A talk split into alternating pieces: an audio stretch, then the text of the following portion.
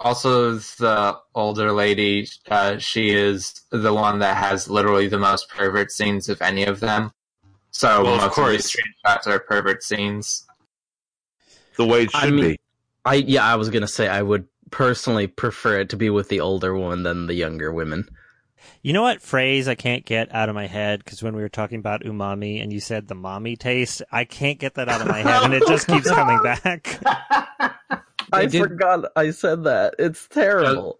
Just that lingering mommy flavor. You'd Probably They have did a- way more listeners if you renamed this the Mommy Taste podcast. Oh, God. Ooh, that I is don't want those listeners.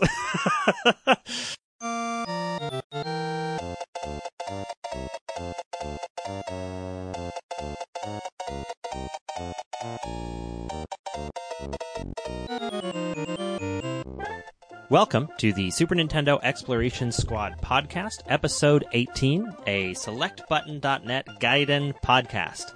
Every week, we select three games at random, and you get to vote on which one we play. This time, you picked Gun Force, Battlefire Engulfed Terror Island, which is the best name for a game ever. Um, and so we'll be discussing it this week using the five standardized metrics for scoring a video game, which are vanity, mystery, poetry, harmony, and gun. I'm your host, Virtual Clint. I'm your co-host Courier Rice, and I'd rather be playing Monster Hunter World. and today we are joined by I am No Code, and I probably will be playing Monster Hunter World during this podcast. I am Green Tea Engulfed Terror podcaster one second before. By popular request, this is Sakurina here to talk about Pizza Hut dominating the anime airwaves. I am Shrug, and I have crushed the enemy front base. I will head for the enemy supply depot. Over and out. Uh, I'm Bachelor, founder of Bachelor Soft and author of the greatest game ever made. DDD, The Natural Playboys. I am Telpa, and this week I'm going to spoil everything by saying that our uh, Salaryman Corner game was a lot better than our main game. Again, I have wiped out the enemy communication tower. I will head for the enemy fortress.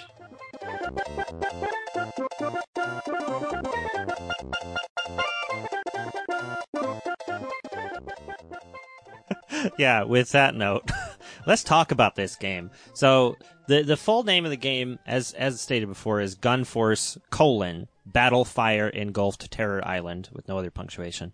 Um, I- I have shortened that to Gubfetti, which is G B F E T I. so so I would appreciate if everyone referred to this game as Gubfetti uh, versus anything else. Gayer Unknown's Buffetti. exactly. Um, so this game was originally released only in Japanese arcades in 1991, but it was ported to the Super Nintendo and released in Japan and North America simultaneously in November of 1992. Um, I actually forgot who, what was the company that ported this game? Somebody said it. Bits. Bit Studios, yeah.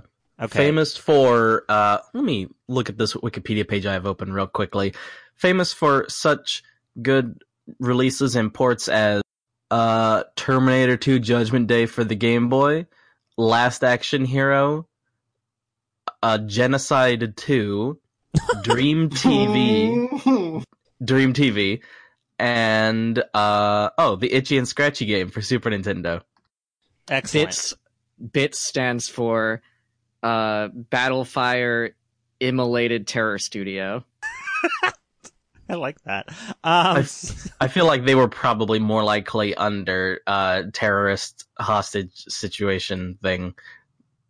I feel like they were not living their best lives doing this. No, not at all. Not at all. So, uh, the, the original game was developed by Irem. Irem? I assume that's how you say it. Um, Giant Bomb says this game is Irem's answer to Contra. Uh, based on this Super Nintendo release, I think the question was, how do we make Contra, but like really way worse and super bad? Um, but yeah, Irem developed and hold on. This game has a few positive qualities compared to Contra. I mean, yeah, for instance, the arcade version by Irem is actually quite good. It's not really Mm. quite. It's adorable. it looks It's better. adorable, but it's not good. I No, think this. No, like it's it's good. It's just it's not something you can compare to like Contra. Like I watched through the arcade version, didn't play it myself, but I really liked the speed and the explosions and like everything seemed like super decent. I like it's something that I would play. It's something that I would stream, and you've seen my streams where I will play things that should not really be given attention. Yeah, that's the level that Gunforce lives on. Oh, Yeah. So the arcade version's like a Metal Slug look like. Well, here's the interesting thing that the team that developed Gunforce and Gunforce 2 later went on to make Metal Slug and they got eaten up by SNK. Um, so yeah, this is Gunforce is actually the sort of prototype for Metal Slug and it becomes much more apparent It's- when you see the arcade version. It's Metal Sludge uh, negative one because Gunforce two is Metal Sludge zero, and then the series starts proper. Wasn't there another arcade game that Irem made that was proto um uh Metal Slug? Oh, like In the Hunt, I think. Yeah. Oh, okay. So so this is like if this is not the father, this is Grandpa Gunforce. I mean, In the Hunt is is a sub game, submarine. You're a sub. Yeah. No, I'm not. Whoa! Sorry, I just realized. Hi, Curry's mom. That's really early this episode. Yeah, here we are. Um, but yeah, the other game that Irem has made was R-Type, uh, and they also made Spelunker, not Spelunky, Spelunker. Um, but yeah, so I asked everybody to play an hour, uh, but how long did you play and, and how far did you get in this game? Uh, I probably played this for most of the hour. It is worth saying that this is an incredibly short game. That uh, I played it on, like, okay, I, I played it through about four times, repeatedly dying because they don't really give you enough lives to deal with all of the shots that will be killing you when you can't see them coming. And on easy, all they literally do is give you some more lives and an extra continue or something. I think there's a couple things changed, like maybe shots are slower or something, but it was hard to notice. Cliff, uh, Cliff, Clint mentioned, Clint mentioned that the shots are faster on hard, which is something that I would appreciate if this were a better port. Um, but yeah, so I probably played some 40 to 60 minutes in those four playthroughs, and, um, I, whoop, mm, hmm, no, I forgot what I was gonna say. That's about it, I guess. Is that game really called Cyberlip, by the way? What the hell is Cyberlip? Yes. Yeah. It's Neo Geo. Okay. Oh, that was Cyber Up. I did too. I thought I it was was. gonna That's what it looks like. I was about to say yeah, and I hear it's quite good, and I was like, wait, I said that about Gunforce, and I was disappointed. I've said that about like five different games on this podcast, and I've been disappointed every time. Yeah, that's that's my that's my go-to as well. Anyway, uh, sorry. Go ahead. No code. Uh, so I guess I played an hour of this game. I uh, crushed the enemy front base. I smashed the enemy supply depot. I wiped out the enemy communication tower, and I destroyed the enemy fortress. And that's about as far as I got before I got sick of this. But I had a legitimately good time with this game. It's really funny. That's the attitude I was hoping to bring into this. I hyped myself up too much, and so it's hard for me to give it the love it deserves because I do want to love every game that we play, except Tetris 2. And but yeah, I, I appreciate the the well. Let's have a good laugh with the Kusoge. like like I the five minutes I spent before we started the podcast, I just like stared at the title screen, waiting for some kind of like demo mode to come up, and it never did. And this is just so funny to me. I do uh, want to say that my um my first thought upon starting the game was seeing that title screen and thinking, "This is how you destroy a stream." Like this background, it will just turn your bitrate to complete shit. Oh yeah, and it. I I also use a, a CRT filter Uh, but like since I'm so close to my monitor, it has it. So it's got gun force, and then there's this big green noisy scrolling background I, that's supposed to, I suppose, represent a forest or something. But it it's was just trees forever. yeah, it's just trees forever, and it like made me slightly nauseous. And yeah, it would completely destroy your bit rate. It's uh, it's it's one of those radical e- pro eco terrorist uh things. Trees What? forever. Why did they call the game Gun Force instead of Gun Forest? Oh! Boo! Um, what was I gonna say? Uh, yeah. So like that, the way that title screen looks. For a second, I also thought like, okay, this is one of those posters that you stare at until you see pictures. yeah, it looks like a magic Yeah. eye. Except it's oppressively moving quickly. Yeah. One I sec- thought it was a cool title screen. It made me think of uh, 90s web design. It kind of had a 90s website vibe to me. Uh, anyways, I played for about 15 minutes, which is the length of the game. Uh, I played on easy mode and just got to the uh, ending boss that's uh, the obligatory um, xenomorph, and uh, that's it. The bosses in this game are all Contra bosses. they are. The first one is literally the first Contra boss, except like oriented towards the camera. And worse. and worse. and worse yes i like how uh all the bosses have alternative like little sides that are sniping at you but if you just shoot the main thing it'll be over with very quickly you don't actually have to shoot any of the smaller bits But let's save it for gun. Yeah, who's next on the list of uh, people who played this? Sakurina. whoa we have a lot to say at gun don't we this is a Yep. gun game It is a gun game. It's very much. It has gun in the title. Yeah, oh my god I mean that was that was going to be my joke for the the the thing. So you really you really messed me up, Tulpa. You're. quick s- s- tell it anyway there's I still make time no apologies. I know that's just the. All right, Sakurina, how much did you play this game? Uh, I played until I ran out of continues, and I got to midway through the fourth stage, which I believe the game has like five stages. So Something I think like that, yeah. pretty good for a Actually- first try. I actually think it's only four stages in the Super Nintendo version. Mm-hmm. Yeah, it's only four. Oh wow. Okay. Uh, so I made it most of the way through the game, and uh, I watched an arcade long play. Except uh, 20 minutes of it was spent uh, grinding for score on the stage three boss, which was really annoying, and uh, I felt like I wasted 20 minutes of time watching that. and that's about it. I beat this game. I'm a winner. I'm really a loser. But yeah, I beat this game. I started out using save states, but then you don't need them. But I did use my controller's turbo button, which makes the basic gun the most powerful thing in the game. And it turned into a game of avoiding power ups. Because actually, some of the um, weapons don't even work when you are hitting the button rapidly. And I don't think that the final boss actually looks like a xenomorph. I think it looks like a little alien testicle with a face.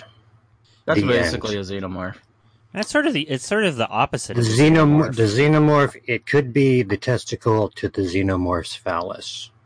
So maybe they were going for a complementary homage. Yeah, the To, defining uh, quality of a xenomorph is its uh, dingus-like protuberance. i thought Sorry. it was Which its is- oppressive momminess which is like why uh, it, it, it was uh, you know what's his face james cameron's greatest crime was making the uh, xenos heads ribbed for your pleasure in aliens I thought that it was uh, that time that he made a video and he said, "Oh, the banana fits in the human hand. That's why God exists." Wait, That's Kirk Cameron. yeah, that's Kirk Cameron. It would be amazing if James Cameron was a creationist, but that's unfortunately not the case. my i It would found be out amazing. It would be amazing if Kirk Cameron made Avatar. I found out on Christmas that my friend's dad actually thought that Kirk Cameron was James Cameron's son. and I had to disabuse him of this notion. And I I thought he was joking at first. He was completely serious, and I wish that was true. If Kirk Cameron made Avatar, it would pretty much be Star Trek Five plus uh, what Avatar already was. But can you imagine how much James Cameron would hate his child Kirk? Can you imagine? He probably would have killed him by now. He probably already hates whatever kids he has, if he has kids. Bachelor, how much did you play this game? I played. I fell in the water on a boat, I think, and then I quit. Yeah, you were about halfway through. Wait, halfway through the game? I thought that was like the fourth stage. No, that's like the. Mm, yeah, no, there's still some ways to go. I, I saw. I, I I wiped out the enemy communication tower, and I was heading for the enemy fortress. And I, I heard this game was 20 minutes long. It felt like I spent a lot more than 20 minutes playing it. I even tried to like. I took a page out of a certain someone's playbook, and I started cheating and using save states because I kept dying.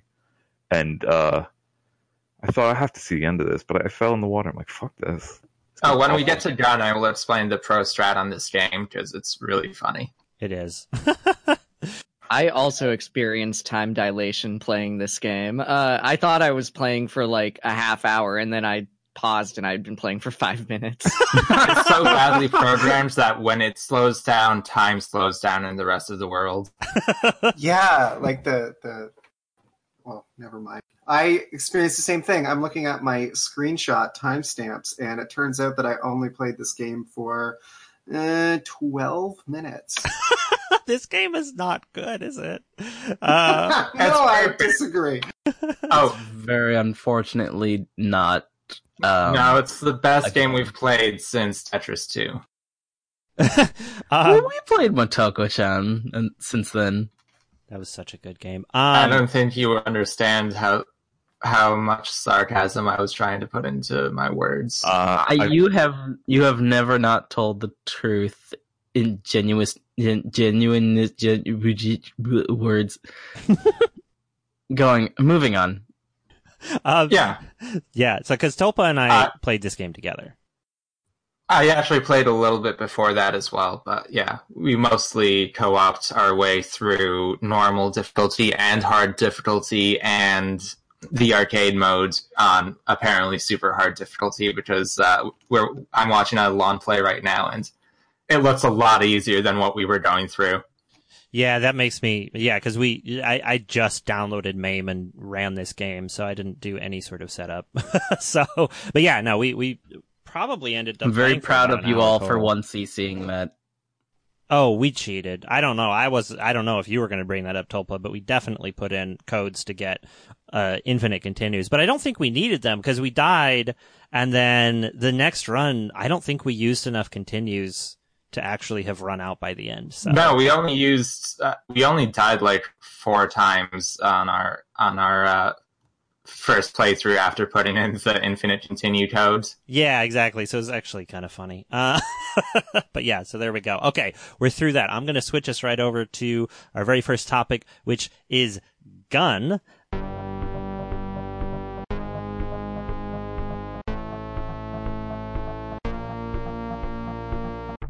And uh, yeah, my joke was going to be that it's in the name of the game, so there should be a lot of it. I actually ran out of space in my notes to talk about gun. That could have been basically all my notes.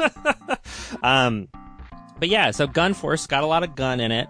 I don't know how good the gun is. You could say this game is about using the force of your gun. Yeah, may the force of your gun be with you. Is this game per, is all are all violent games inherently fascist because they are about the celebration of force to The the one time we actually play a game with guns, we have to get into how impressive Oh, that. Oh, actually, this game should have been, and this is actually talking about the gun part of this game. It should have been called Run Force because the pro strat is to hug the right side of the camera and shoot constantly because nothing can hit you then. Yeah. See, I assumed it was hold the right side and pray that nothing hits you, but then I totally uh, that would have been stupid because uh, there's no hit detection between human units.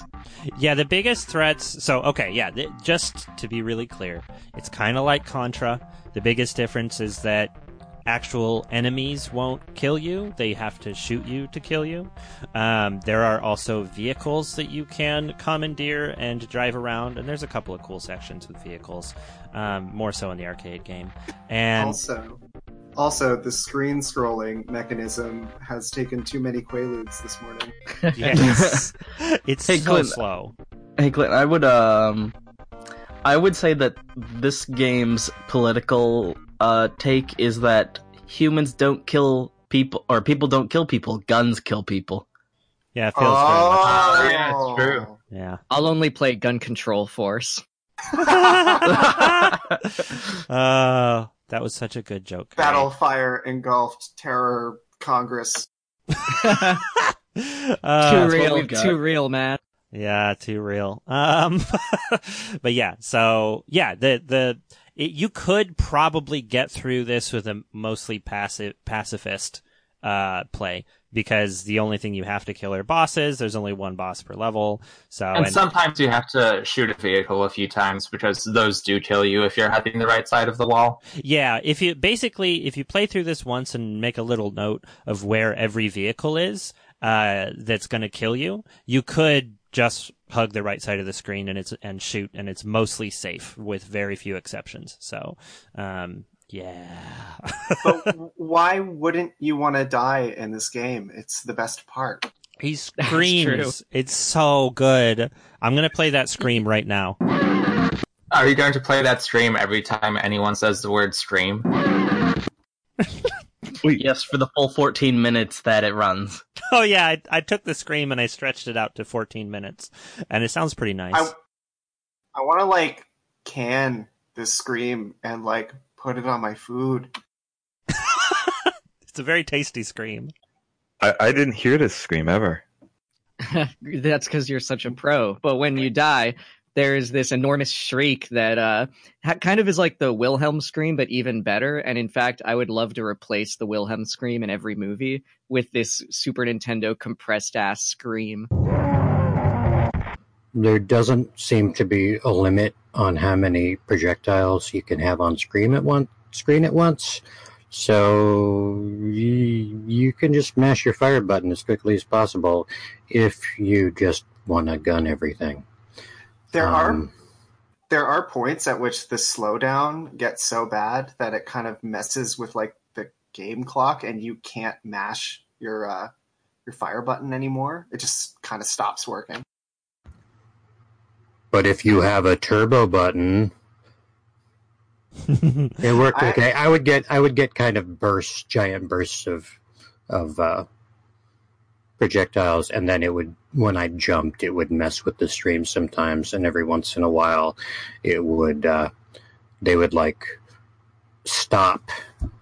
I would get a big burst, and then they would sort of bunch up, or I would start catching up with them, and they would bunch up and disappear.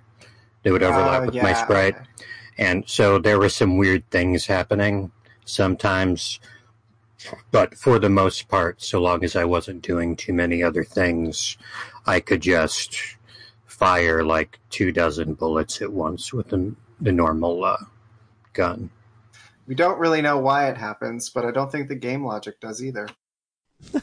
yeah, I don't think they accounted for that many bullets, unfortunately. Which is weird because you can get there without a turbo button. Like there were a few moments where I smashed that button as quick as I could, and yeah, it got a little weird sometimes when it started to slow down. Like, yeah, this game has tremendous amounts of slowdown. It's it's one of the worst I've seen in this. Even just even just running and jumping and not firing, you get these huge like Virtua Fighter moon jumps. I just loaded it up to listen to the scream, and it literally took a few seconds. Like I thought my computer froze, or what was not recognizing my controller because it takes forever just to leave the start screen. It's also terrible. The sound, of the screen's great though. That's your computer screaming. The stream's not actually the best part of this game. uh, the best part is the three seconds you get to pilot a, a giant robot. Oh, what? The power loader from not no, it's not the power loader. It's the full-on giant robot mech. No, no. In the instruction manual, it's called the power rotor. Oh wow! do it loads Oh. things with lasers? sure It does. must. I assume that was just some poetic licensing that the British uh, uh, no, it's Japanese people manual. porting this. Oh, the Japanese manual. That's why it's, It's called the power power loader, loader. Yeah, it's and not why the helicopter is loader at all. called the helicopter. It's very unfortunate. I'm not laughing about it. It is Yeah, you can you can drive a helicopter. I say drive because I. I'm It uses realistic helicopter physics. Yeah, Yes, it does. you Uh, can go honest, up and down and left and right. And the one thing I kind of like about the vehicles, or that's, is that on the wider ones you can actually make them go back and forth, and maybe up and down. I don't remember this about the helicopter. You can like be, you can start moving them when you're not, and you can mount them when you're not even with the turrets on them. So you can drive them around and shoot your normal gun, or you can get in the turret when you're driving on some of them. And that's kind of a fun little detail, which I assume is, uh, you know, so they're usable with two players. Actually, the best part about them in two-player mode is both both players control the movement. Uh, the person on the turret and the person who is ostensibly supposed to be driving. So it becomes an interesting game of you not having any idea at any point of how the vehicles are supposed to control. yeah. Okay, that is that is terrible. Um, okay, so with the helicopter, when I first got it, uh, there's a point at which it stops, which on the Super Nintendo version is a bit earlier than where it stops in the arcade, and it doesn't quite convey what's happening. Uh, also, the helicopter can eventually burst into flames uh, as it's flying along if it's been shot too much. Only in the arcade version. Super Nintendo doesn't do that. That's not really conveyed if I if I remember correctly. No, it flashes red, but that's it. Oh The, uh, yeah, the- it the- flashes the- red. If if the helicopter gets hit enough, it starts expelling fire out of the rear end, and it's extremely As we all do. lewd. It's very I, lewd. very lewd. Um, but my my little story with the helicopter is that when it got to the stopping point on the Super Nintendo version, which is the version I played, obviously for the podcast that I'm talking on, the podcast that we're here today. Hello, I'm Courier Rice, and Welcome to the Super Nintendo Explo. and I uh because it stopped there, I was like, oh, I'm in a segment in which I need to be shooting things, and so I just sat there shooting at all the slowly flying uh space soldiers or whatever they are for 90 seconds until I died of a time over. and then I and then I showed up outside the helicopter and was like, "Oh, I guess I have to keep going." That rough, roughly happened to me with the power loader, which again does not have loading arms; it just has lasers. Um, because you stomp up to that um, thing with the gate on it, and getting, I did, I like hit buttons to try and get out of it, and he didn't get out of it. So I just thought I was supposed to kill purple guys for a while. And I kept looking at the timer, thinking, "Wow, this is um, really getting down to that." And finally, I apparently hit the magic combination because I popped out and had like six seconds left, and I ran in and I lived long enough to see the testicle monster, which is the story of my life, IRL. But it's a the real. vehicles. Oh, Oh, sorry. go ahead. Uh, the vehicles in this game are pretty funny. Um, the way that they control is like pretty much exactly the same often as the way that you control your guy. So there's very little difference. Even though you are watching this helicopter, you're watching this big car move around. It's really like you're still walking, but you've got a car attached to you. And Yeah, uh, you don't even move faster. Yeah, yeah, and like also um, with the car in particular, uh, you stand on top of it. You're not even in the driver's seat. You're standing on top of the car, controlling it, moving around. So I was picturing that my little cyborg hero guy maybe has like USB ports on his cyber feet, and he just like steps onto the ports on the uh, on the truck, and he can just control it with his feet. Um, They're actually like the large prongs that go on a plug. He just jumps on. Yeah. them. And There's- also, um, the other thing, sorry, just to finish, the other thing with the truck that's great is that guys will just die when they touch the truck. And the guys that are attacking you, they'll just run into the back of your truck and explode over and over and over again. It's delightful. There's no kinesthetic sense to any of the vehicles or like even moving parts To in anything. this game, but like I think criticizing the kinesthetic sense of Ju- Gun Force may be missing the point. Actually, the arcade version, at least, uh, all of the vehicles do genuinely feel slightly different from just walking. Yeah, yeah. And their guns are much more satisfying because uh, they're not just u- reusing the same uh, bullet sprite for every single gun. You want to know what's gun about Gun Force? The arcade port. Yeah. The, the arcade port. Oh shit! The. I'm like, yeah, no, it was a very improved re- uh, remake of the Super Nintendo version. They got rid of all the goofy animations, though. Sort of, kind of, not really, though. They have distinct sprites for your guns in the SNES version. You have the weird jizz rockets. Yeah, I was gonna, I was gonna say after vehicle we should transition into what the the uh, the weapons were, and y'all did that rather seamless. So here's me highlighting it. Oh, um, but before we do that, fireballs, explosion fireballs that are really poorly animated. But before we do that, I want to just highlight one thing about the camera in this game. No Total already mentioned it uh, towards the beginning of our gun segment, but I just want to make it clear this camera is so laggy that it turns every single stage into an auto scroller. Yeah, yeah. Also, the biggest, I- I'm surprised I'm the first one to mention this, biggest crime this game makes. You you uh, shoot with the uh, B button and you jump with Y. I mixed that up during boss Yes. fights a lot. Like that's the number one sign your game is shit. Like, I- is, I- is there Yeah, Every time I tried to get into a vehicle, it's it's also weird because it's somewhat forward thinking because you can there's jump is mapped to R also, which is like oh you know that that's something a Western dev would do. Yeah. Oh, the other forward thinking thing about this game, which was also present in the arcade version, uh, is that you don't have to hold down the direction you are firing in to keep firing in that direction, which is uh, the only improvement it has over Contra. Yeah, so it means you can. I didn't successfully do this a lot, but you can fire diagonally while standing still. Um, it would have been nice if like diagonal was mapped to like the R button or something, um, instead of a third jump button. Because by the way, not only does uh, Y jump, but X also jumps, and A fires your gun and B fires your gun. There are two buttons, and uh, they mapped them to five different buttons. and they're all the wrong button. Every single one of them. Most of my deaths were because I had set up, I got my turbo set up. Most of my deaths were because I was fucking cheating.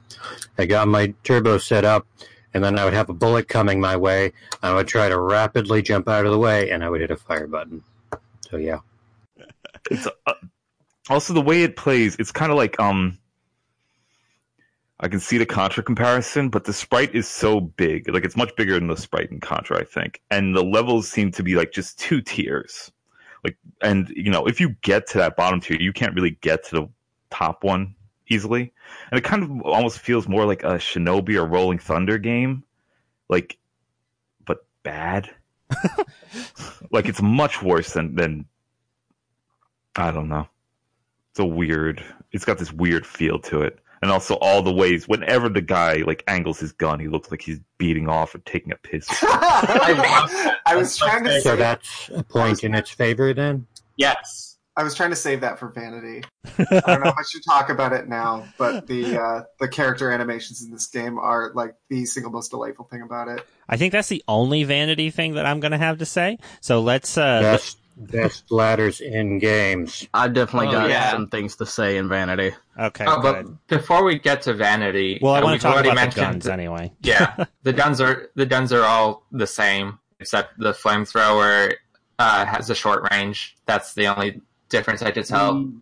The only There's- gun you actually want is the bazooka because it pierces through all targets. So that's what that is. It's but is I was going to ask what the hell is Baz? Bazooka. That that is what Shovel Knight fans like to refer to as the Baz. There It's- is It shoots Baz Luhrmann DVDs at the enemies. I was going to say the BZA. I thought maybe it was like a Wu Tang reference, but I guess this predates that. There is There is point. there is no Wu Tang member with that name, but anyway, sorry. The Biza? What is. I do not know what B stands for in the Supreme Mathematics. Damn it. I can't make a Supreme Mathematics joke. I'm right. sure everyone's very disappointed. Um, I- there is I a am. point where you pick up. So the the the fire, the flamethrower, is just a bunch of fucking orange circles, and it's short range. And there's a point. I think you're in a fortress with a last weapon. They give you big clumps of weapon pickups in some of the levels, so it's basically very difficult to pick out the one that you want. And there's one where the natural flow of things uh, is the last weapon you will pick up is the flamethrower, and then the next bunch of enemies that you have to face are all in this tall emplacements far above you, and it is impossible to hit them with the flamethrower. So I thought that was a neat bit of design, That happened to me too. worthy worthy of the Biza. yeah, so uh, just to be clear, there are okay, I think just the five weapons. There's your default gun, which you can if you have a real fast trigger finger is better than anything else. There's the automatic, which is the default gun, but you ha- don't have to mash the button, but it's not as fast. Mhm. There's the laser, which is just the regular gun. The laser is slightly different. I think that it pierces targets if you kill them. I think. I'm not 100% on Hmm. that. Um, I did see it piercing things though, so I think it has that property. But, um, there is the bazooka, which does pierce and also does additional damage to bosses. So it is the best. Um, and then there's the uh, It's flamethrower. the Baz. It's the Bazd. And the flamethrower also does like mega damage, but it's short enough that it's mo- it's very difficult to hit any of the bosses with it anyway. So Hey, so uh, since we can't, you can't always fire down unless you're like jumping or something like that. The flamethrower generally fires in like seven directions, but does anyone remember if it tracks as you're moving to one of the other directions while I- you're firing? I was actually. Oh wait a minute. What do you mean? Like hitting the diagonals? Yeah, like if you were if shooting forward with the flamethrower and then you um, moved it upward, does do the flames like slowly track upward, or Uh, they does it just They do in the arcade version, but they don't in the Super Nintendo version. Yeah, fabulous? I was complaining about that because I'm like, that's the best thing about the flamethrower in Contra, Super Contra four, three, whatever. I don't know, whatever. The one on the Super Nintendo, um, is that you can use the flamethrower to hit angles you normally can't. It's a sweeping weapon, and in this, it's not. It's just completely useless. So, so there we go. That's the weapons, and the the, the vehicles have weapons, but they're the same. Most of them are lasers. Uh, actually, I think all of them are lasers. The weapons on the vehicles are all lasers. just sad. I, I wouldn't know because I, I played by myself, so it's just me on top of a car, like doing a Teen Wolf machine gun. but like, um, one thing that's interesting is like at one point I had auto, and I picked up another weapon, and then I stopped firing, and then I died because if you keep holding down the button, nothing comes out. I also had numerous enemies just run through me, and then I couldn't shoot them. Like the collision te- detection just stopped. And then once they reached the other end of the screen, I was able to pop them. So on the topic of auto, it was the first Oh, power hi, up. that I- There you are.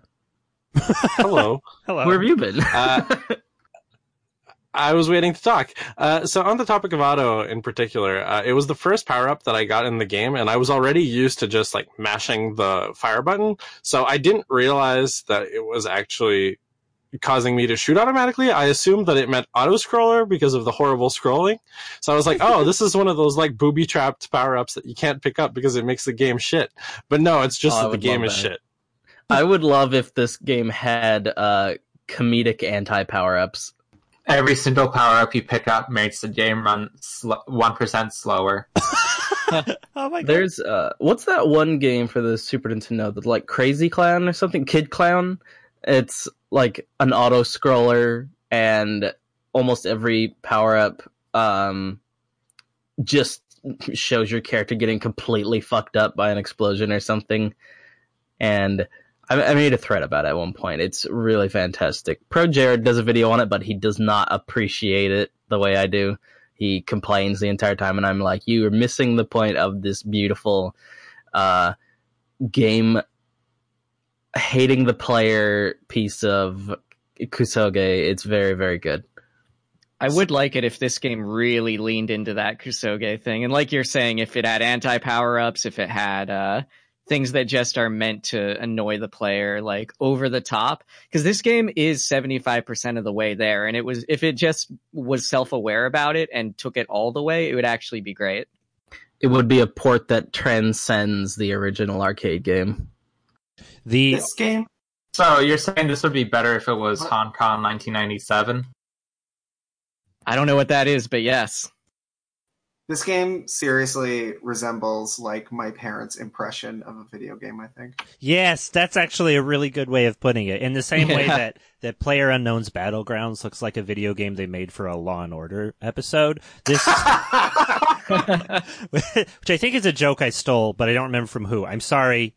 Um, but this game definitely looks like somebody's idea of what a shooting video game would be like, like if they had never This- played one. this is the game like in like the mid 90s that they use in like a PSA about violent video games and their effects on kids with like ADD. This game is the only appropriate game for that old show Nick Arcade. Oh God. Yeah. If you'd had the kids playing this, then it would have been terrible. You'd have everyone at home being like, "Yeah, that's about how it went for me too," I- rather than having one kid like need to collect rings in Sonic and not collecting a single one. we had oh, a uh, we had a Canadian um, show called Video and Ar- Arcade Top 10 hosted by a man Yes. named Nicholas Picholas.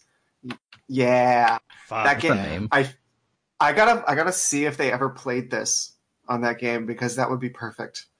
Nick Arcade at the end of every episode had that game where kids could uh, walk into the VR space and then they jump around and it controls the sprite in the game. All those games played exactly like this game. oh my god. Okay, so I think Okay. maybe that's the best way to sum up the gun of this game. Uh, go ahead. Okay, but uh, okay, so I looked it up. In uh, the supreme al- alphabet, B is born, which is just you know to exist. So Baz, we have B is born. A is of course Allah, the Asiatic black man. Man, uh, arm, leg, leg, arm, head, the all in all, the father of the universe, um, the God of the nation of gods uh, and earths. Uh, Z, of course, is zigzag zig, uh, the the the journey from knowledge to wisdom to understanding. So, a Baz with its penetration through um, substances is perhaps symbolic of penetrating insight.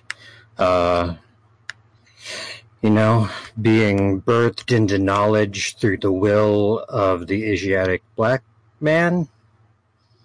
Perfect. That's Yeah. I feel like I'm currently running No Rangers Allowed for you right now because you are explaining the lore of uh, the Wu Tang Clan and death in the middle have- of I an have- episode. I have not actually done a lot of um, 5% nation stuff there, but I should. Yeah, for more for more five percent nation and good lore, listen to No Rangers Allowed. Probably the next episode that comes out will just be full of it. Now, um, oh, go ahead. I do. I do have something to add about uh, the gun in this game, which is the one section in the game you can milk for score as long as you want, or at least I think it's as long as you want, which is the stage three boss. Um, the stage three boss has like four towers that you have to destroy uh, up in the air, and there is just an infinite infinite amount of enemies that are spawning from the bottom of the screen. There are like three staircases that enemies are coming up from, and you can just stay up there and shoot enemies and watch your score go up for 20 minutes or even longer and your score keeps going up and that is why most long plays of this game on the internet is like an hour and 15 minutes long is because they spend like 20 minutes to half an hour just killing enemies there until their score is about as high as it can be yeah, because that maybe that's why they implemented a time limit. Because there is a we didn't really talk about this clearly. There is a 99 second time limit uh, for every stage, but it resets every time you die to 99, and the seconds are also kind of long.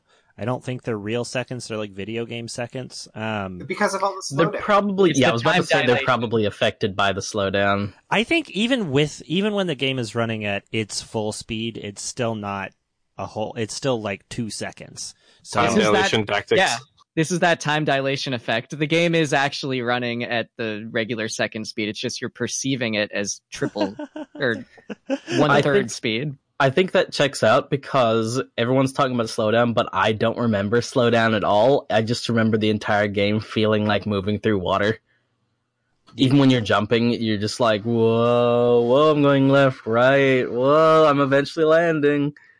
this would be a great game like on acid or something because it moves slow enough that it just feels very surreal. And yes, that would be good. Anyway, drugs. Um, so I have crushed Wait, Aquafit level five.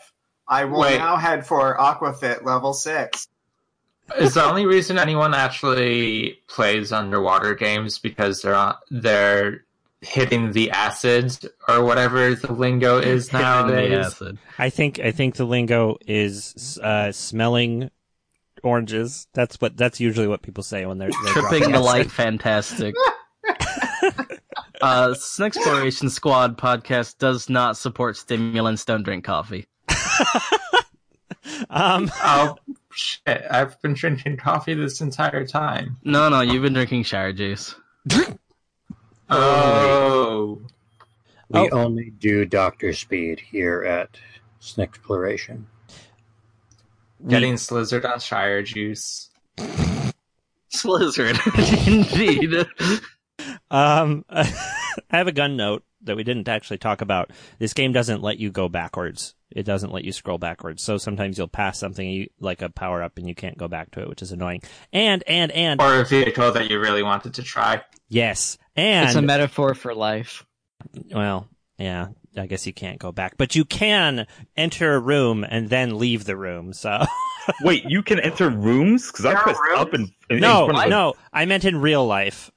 Oh, because there are like open doors and you can't go in them. yeah, yeah. They, you can't go in the doors. I don't know why they're open. because enemies Well, don't they're come out. open because you constantly hit uh, Three Stooges situations where enemies constantly pour out of there and then uh, go off screen, Sometimes, not firing their gun once. yeah, the, that boss you mentioned with the enemies coming up and then trying to kill you, they're not trying to kill you. The most of the time they go up the ladder and then just run off the screen without firing a single bullet, which is amazing. Um, The uh, the run animation in this game is very stoogey. Yeah. Um, Clint, I was waiting for you to tell us that there actually was a way to enter all those doors and that the game is actually amazing when you go in all the rooms. It gets really, really good. And like you can go to a shop and buy stuff that makes the game run at normal speed. and in actually, yeah, yeah, it's just the Goonies 3 is what this game is. And it's got a whole backside of the map that you can get to by going through doors. No. Um, we can't, I can't hear your dryer. You're fine. Leave that in the episode without context. no context whatsoever for that. Um, any more gun notes? Oh, oh, sorry. I I have one. I always do this. The other thing that you were mentioning, comedy power ups, you actually can pick up a power up that puts you back to your regular gun. And it only shows up like once or twice, but it's always like, why the fuck would you do this to me? I just got Oh yeah, this yeah, gun. it's so- power up. That's about as close as we get to an anti power up right there. yeah, yeah. I don't know. It's just annoying. So, a- any other gun notes? Um, at one point, I blew up a truck, or the truck blew up, or something, and the a tire just started bouncing across the screen in front of me, and I thought that was really cute, and it didn't die until I shot it because tires die. And also, at one point, right before I quit, I think um I reached the end of you know screen stopped, and it became apparent I had to jump through a platform, but I you know so you hit down, and in this game you hit Y because it's fucking awful and drop through the platform. But there's no indication of how to do this. Like the game never teaches you. That's somewhat unintuitive and, you know, not something every game does, that dropping through a platform thing. And you never have to do it prior to that. And I- I died from a timeout there because I couldn't figure out how to do it. yeah, that's I can it's- imagine being a kid and just reaching that point, and that's it. Oh, my favorite part with that segment, though, is that you really should not wait around in the entire segment where you're supposed to drop through platforms. Uh, because as soon as you start going down, the worst enemy in the game, the second worst enemy in the game appears, and it becomes a game about trying to run as fast as possible from everything. Oh, there's oh god, there's so many bad things that that we could talk about in this game. For a game that's genuinely like 20 25 minutes long, there's a lot of bad stuff. Um there's uh, Well, let, let's 25 25 what is everyone's uh, most hated enemy is. well The uh, the guys wearing white do not shoot. They don't do anything. They just stand there. They just stand there. I think the worst part about the white uh, soldiers is that if you stand under them to shoot them, they flinch backwards, unlike anyone else, and so you have to keep realigning to shoot them. and they just appreciate- stand there. And the arcade very version, sometimes they fall over like they died, but then they stand back up. Skin white people. Make up your mind. But no, that's not the worst enemy in the game. Keep going. Oh, let's see. Those There's- weird little explodey bots that only show up once. No, that's the second worst enemy. Oh, by the way, those explodey bots are way bigger in the arcade version. oh they yeah. are comically small in the Super Nintendo version. And they They're are impossible to way faster in the Yeah. arcade version, so they're still impossible to hit. The oh, little, the testicle monsters, little mini friends. Little alien homunculi. Nope, that's not the worst enemy. I'll tell everyone what the worst enemy is the worst enemy Tulpa? I'm starting to think so. no, the worst enemy is uh, those traits that drop from the top of the screen. oh yeah, the crates could kill you for by dropping on you and that Oh, God, yeah, they got me. And there was no Oh, way to avoid it. Yeah, they're the worst. I, I can't stand those traits. There's nothing in the game as infuriating as having to fight a trait. See, I think that the most, the, yeah, the crate was fucking awful because it just drops on your head and you die. I died more to that than any other single enemy, except very near the end of the last stage, there's a wall of guns, little turrets that pop out from random holes in the wall, and it is just a way to make you lose all of your lives because it's almost impossible to dodge, and you, they're really hard to shoot because they're so tiny. That fucking wall of guns can go straight to hell. Fuck.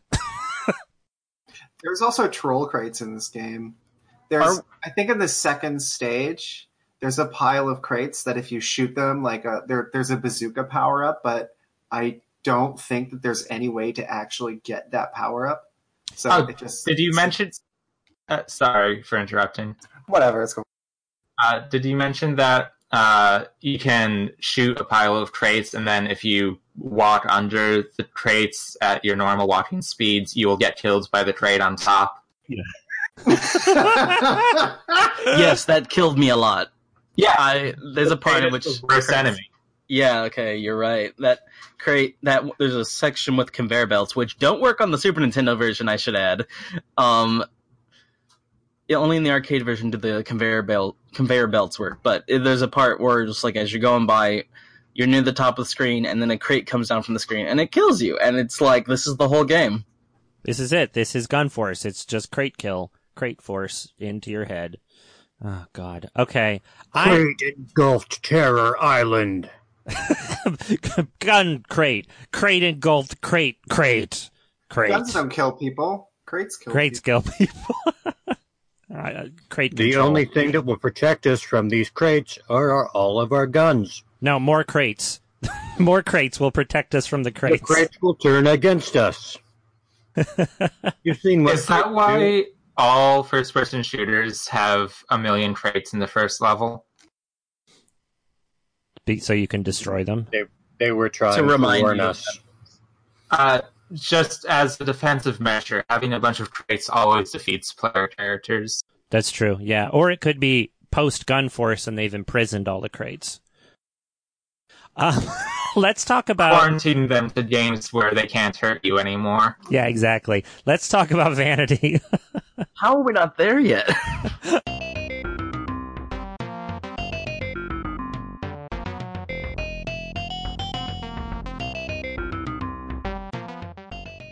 This game looks like shit. it's fucking awful. It it does not look great on the Super Nintendo, particularly. But uh, can I mention a fun little detail that I think is just so fucking charming about this game? It's got fucking sprite flicker. It's like like fucking occasionally when stuff's happening and if too many things are on screen like sprites will disappear like on the old NES. This is the Super Nintendo. This is the Super Nintendo Exploration Squad podcast. Welcome to the Super Nintendo Exploration Squad podcast. Um, yeah, no, this game has sprite flicker and the worst slowdown since uh, Chester Cheetah, and and And what are they? Why? yeah, Look at it. With Look the at sprite it. With the sprite flicker, I like immediately thought like, is this a Micronics game? Because that's what Micronics was famous for, was taking a system that should work just fine and making it chug and making it flicker everywhere insanely. There's a Somewhere there is a joke about you chugging the chronic. there's Um, a the the retro pals on Drugs. Keep it truck. Camera truck. there's a uh there's there's uh, there's a couple of people called the retro pals on you can find them on youtube they're also on twitch and stuff but they most the, the stuff i'm talking about they've put up on youtube.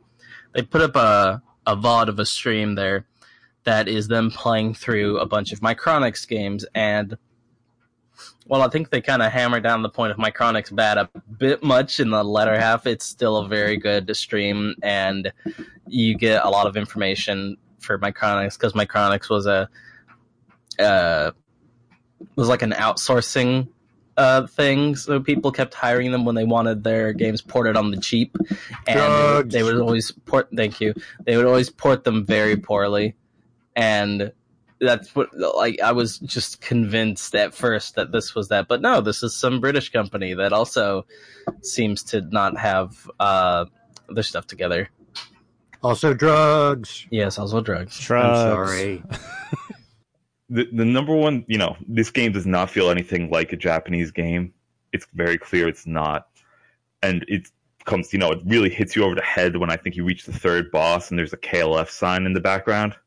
So that's how you know it's made by British people. That's how you know that this was meant to be an Amiga game all along. That's how, that's what it feels so fucking bad. It may as well, and it's like, um, you know, it may as well be an Amiga game. But it's like one of those things where actually I could really, I felt bad for everyone making it because I'm guessing they didn't really have much time and they didn't really have Super Nintendo documentation. Even though this is 1992, that's pretty late into the cycle. But like, they clearly didn't know how to use this machine. Like you, had, there, there are lots of action games that don't feel great on Super Nintendo, but this has to be like the worst one I played. Like it, it- it's like they're running an already slow processor at like half the speed.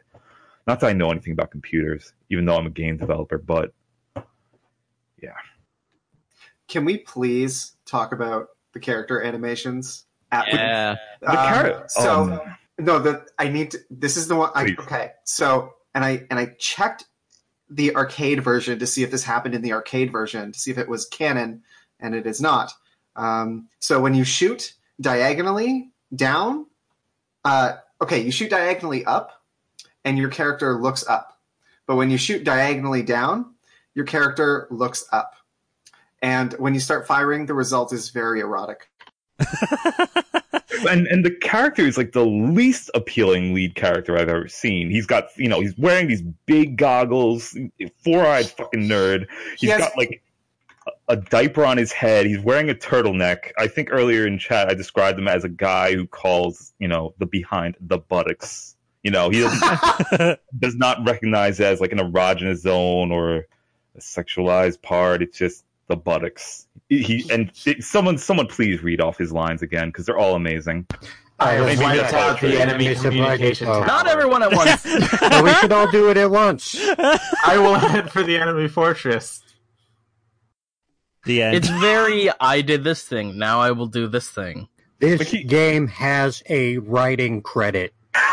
Oh, actually, that's because uh, in multiplayer, when you play two player, they do change all of the text.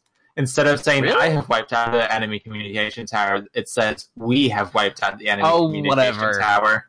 Maybe Nice.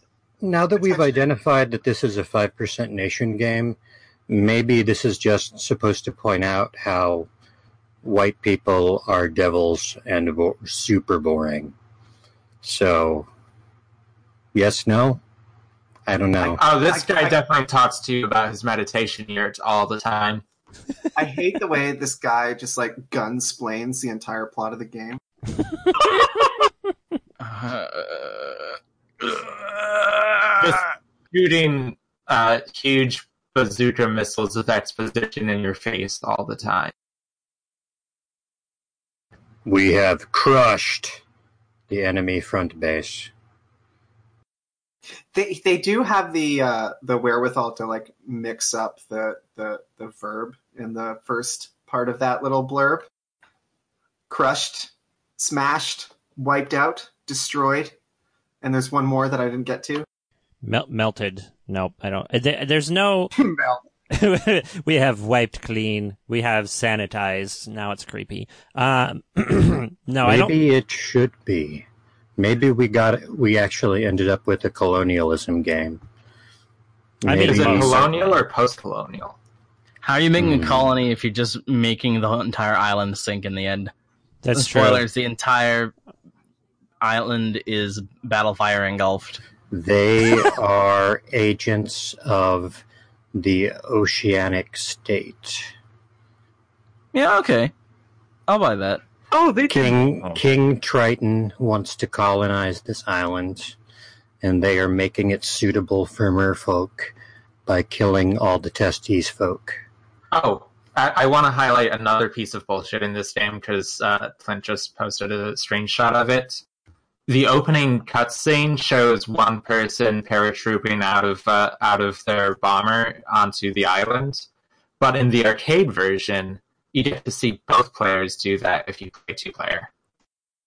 Yeah, which is which is interesting. Like, there's little changes like that, but the, this game. Okay, I this game doesn't look completely like ass. Um, they just mostly. There's a couple of nice things. Like there's the I think second stage starts out in a, a jungle, and it's got this very nice like red and orange sunset in the background with like a huge growth of foliage. And it's just it's very nice looking.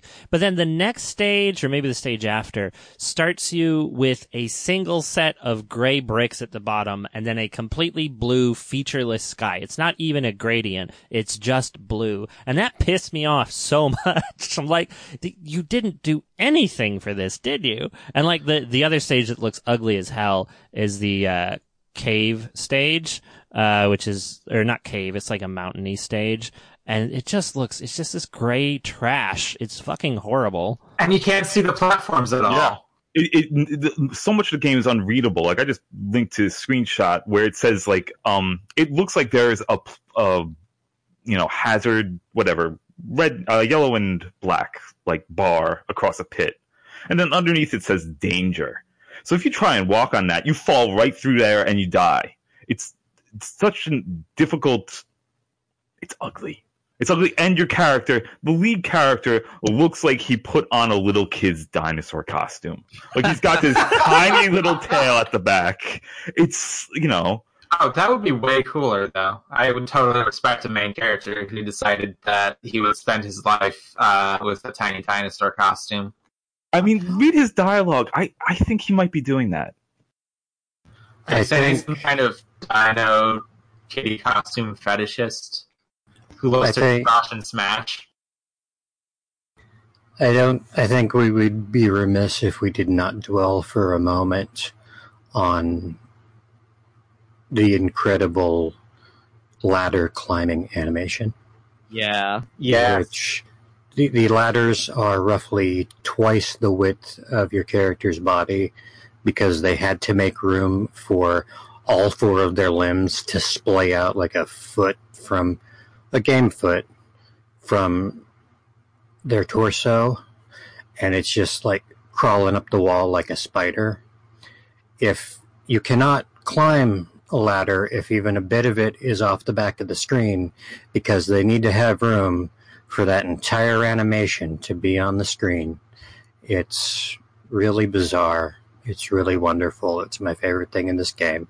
And it actually, there's actually a bit of gun there because you can, because there's just so much real estate there, I guess, you can actually switch which hand your gun is in to shoot off in different directions and cover different fields of fire, which is like the one thoughtful little bit of design that probably exists. That- If you um, shoot downwards on a ladder, it's really good. It's it's a comedy special. yeah, Shooting that, in any direction on a ladder is wonderful. That ladder animation is very classics of game. Like I just imagine a short video of uh, your guy just wiggling every part of his body going up and down this ladder while like 10, 10 idiots do their three stooge walk back and forth under you on these platforms. It is glorious. It just seemed like an animator went, I'm going to really put my all into this. Like everything else, or maybe that was the first thing they did. Like, I'm yeah, going to really, I'm going to to animate a ladder and like, yeah, I'm ready to make a video game. I'm gonna ace this ladder, and then they had to rush everything else. So Oh, shit, I only got a the bare week. minimum. Always Gotta do make what it you look like you're jerking off while uh, you shoot down diagonally. See, like my favorite thing about the the you do look like you're jerking off. Um, I like that you can shoot straight up while you're climbing the ladder, and the gun is just sort of sitting in your hand, and as it waggles as you're moving your um hand wildly back and forth, the bullets uh come from a different place, so it ends up with this weird sort of wiggly pattern, which is really nice. I was very pleased with that. It actually has an interesting thing. You can actually switch which hand the, the gun is in as well. Um, if you hit left, it'll move it to the left hand, right, move it to the right hand. I mean, that's probably, other than the fact that you can't climb a ladder unless you're standing perfectly underneath it, you can't jump onto it from the air, and also it's really hard to climb down a ladder. Other than that, that's probably the best well uh, designed portion of the game. The uh, rope shimmying animation is also very comical. you can Uh, we we glitched out the rope shimmying animation when we played. Yeah, your hands are just like like they're they're above the rope that you're shimmying on instead of on it, and that happens all the time. Yeah, that I only saw that though once, but it was so funny. You can shoot while you're doing that too. You have both hands. You're you're holding a rope, and somehow you can still shoot. It's it, which is uh, also amazing. So He's holding You it in can't his do that. mouth. what's that? You can't do that. Uh, you know, I can't even climb a rope. so I can't, I can't, I also can't shoot a gun. I can't do any of the things required mean- of me here. I I can't climb a rope, but if I'm standing flat footed on the ground and there's a rope at the perfect height to grasp, I probably still couldn't shoot a gun. Forget I said anything. I can barely engulf. I could barely engulf this terror island. Uh, I think I think a part of why the uh, why the um, the non-standard movement animations are so weird in this game is because you kind of move at the same velocity no matter how you're moving. And like if you were moving up a, a ladder at the same velocity that you run, then yeah, that would be hilarious if you shimmied across a rope at the Non- same velocity that you run. Sorry. Non-standard is such a polite way to put this. yeah. Erotic is the way I like to put it, but you know. Uh, it's a very yeah, go go up that ladder, battle boy. Yeah, I've never played a game so overwhelm overflowing with uh, erotic energy as I have in Gunfire. Gun Force. Not even Chester Cheetah's Wild Wild Quest. Not even the nub can compare to the horniness present in this game. Shimmy, shimmy, shimmy, shimmy, shimmy. Oh, in the arcade version, you shimmy up ropes much faster, and it's kind of great because it's bad in a completely different way. You just rocket across ropes faster than you can run. yeah, the arcade game is so fast in every possible way. Like, it's way faster. So, yeah, which is good and bad. Maybe those weird pods on the side of his head are like rockets for when you're on ropes. Just shoot, shoot across. Oh, I just Just figured. dedicated rope jimmy and rocket. I just figured that helmet was like holding his in his big brain because he's so smart now. No, those are uh, those are just giant uh, CPU fans. Oh my attached the God. sides of his head. If he has giant a giant brain, he could be a descendant of Jacob. Five percent nation game. There we go. It's about how white people are the devil. I'm trying, re- I'm trying really hard to like this game. It's a Trying commendable really hard. effort. I'm trying really hard to make it about how white people are the devil. Well, at least this game is memorably bad. This game has major Vietnam aesthetic, uh, Vietnam War aesthetic, uh, which was a real thing in '90s like games like this, and uh, it's not really a thing anymore, right? Uh, Is there like an equivalent like Iraq War aesthetic in video games now? I don't play enough shitty games. I mean, I, I would assume so, but I just don't know. I don't play I don't play Call of Duty anymore. You know. I think there's definitely a an operator tactical aesthetic that bleeds into certain video games. See, the aesthetic of this game most reminded me of was those shitty '80s uh, American war cartoons. yeah, definitely. Yeah, it feels like a shitty '80s American war cartoon. That's really just perfect. So. I have some technical information on the uh, sprite flicker in this game. Oh yeah, you mentioned that. Uh, I want to. I want to hear this. Okay, so many people may be familiar with the NES's sprite limit, which is eight sprites per scan line.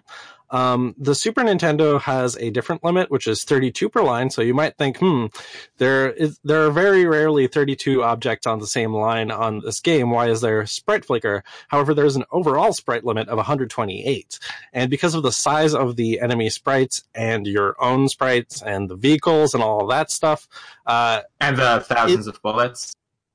Yeah, pretty much. Uh, you can get to 128 rather quickly, which is why you see it quite a bit in this game.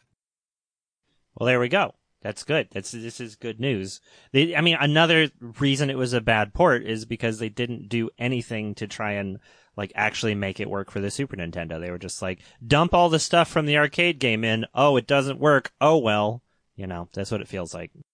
The helicopter is another big example of like a giant object that uses a ton of sprites to display. It's huge. I mean, it really does cover about a third of the screen. Like it is massive. Um, yeah, it's it's it's really bad. I you know I wasn't an arcade kid at all, so playing between this and Captain Commando, I've really realized what people were talking about when they said arcade machines were more powerful because it's just a completely different world. like it's so different. But anyway, um, okay, I want to talk about the music just very briefly. It's fucking awful. You've already heard two pieces of it as a listener, and I'm sorry. I'm very sorry. It's As- so bad.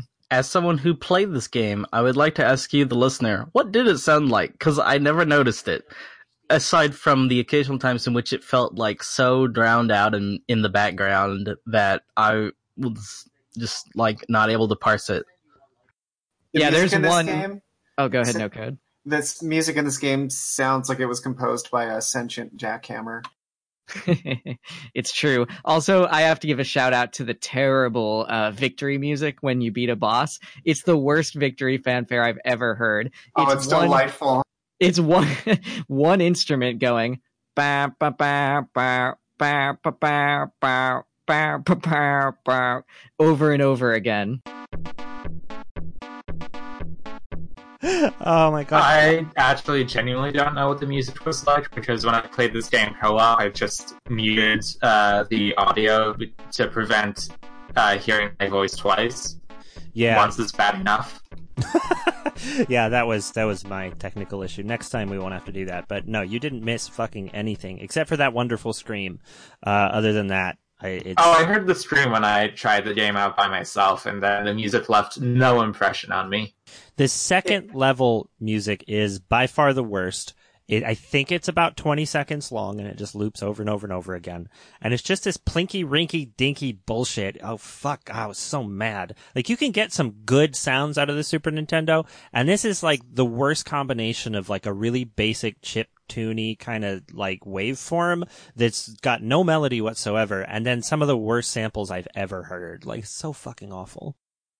I feel like these samples came from like like a GeoCities website somewhere. This whole Just like game, the title screen. This whole game came from a GeoCities website somewhere. Yeah, it's it feels very pieced together. I did I did want to admit okay, uh the arcade version, um the first track in the arcade version has owl hooting as one of the instruments. And when you get a life up, I think when you get a life up or you get like an extra continue, the guy goes, Yahoo! And it's very weird. I never got an extra life. Oh, actually, yeah, I remember the Yahoo! oh shit! That's yeah, I don't know why it happens. Amazing. Toasty. Um, I don't have anything else to say about Vanity other than please less of it. I would have I would have rather played a, a game that didn't have any graphics. Um, but do we have any more Vanity notes? I don't know. I like it. I it's goofy in a endearing way. What were with those little homunculi anyway? Were they going to grow up into testicle men? Maybe that's a mystery.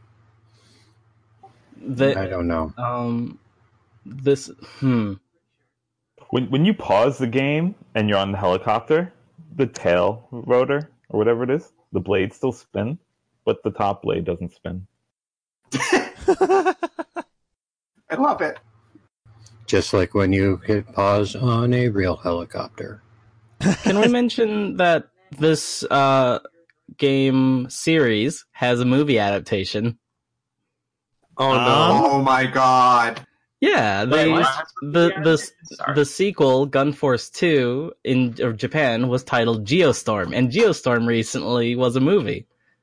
So it's definitely an adaptation. God damn it! Gerard Butler is gun. Where wearing a little kid's dinosaur costume. Gerard Butler says buttocks. When you guys were talking about Kirk Cameron, it was How did you find my uh, GeoCities shrine to Gerard Butler? It's your Geostormies shrine. Yeah.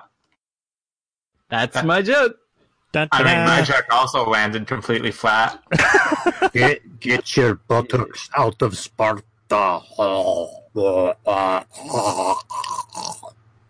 Are, died. are, are we gonna start talking about Kirk Cameron's movies now? No. Can we talk about Left Behind? no. Like no code was just about to, right? Buttocks left behind. when you guys were talking about Kirk Cameron, I was just thinking about this game with a lot of love in my heart. This is we, like there has to be an adaptation of it, and there is. The world makes sense for once. okay. I'm moving. I'm moving on. I want to move on. Buttocks. buttocks. Um, so let's talk about our next topic, which is mystery.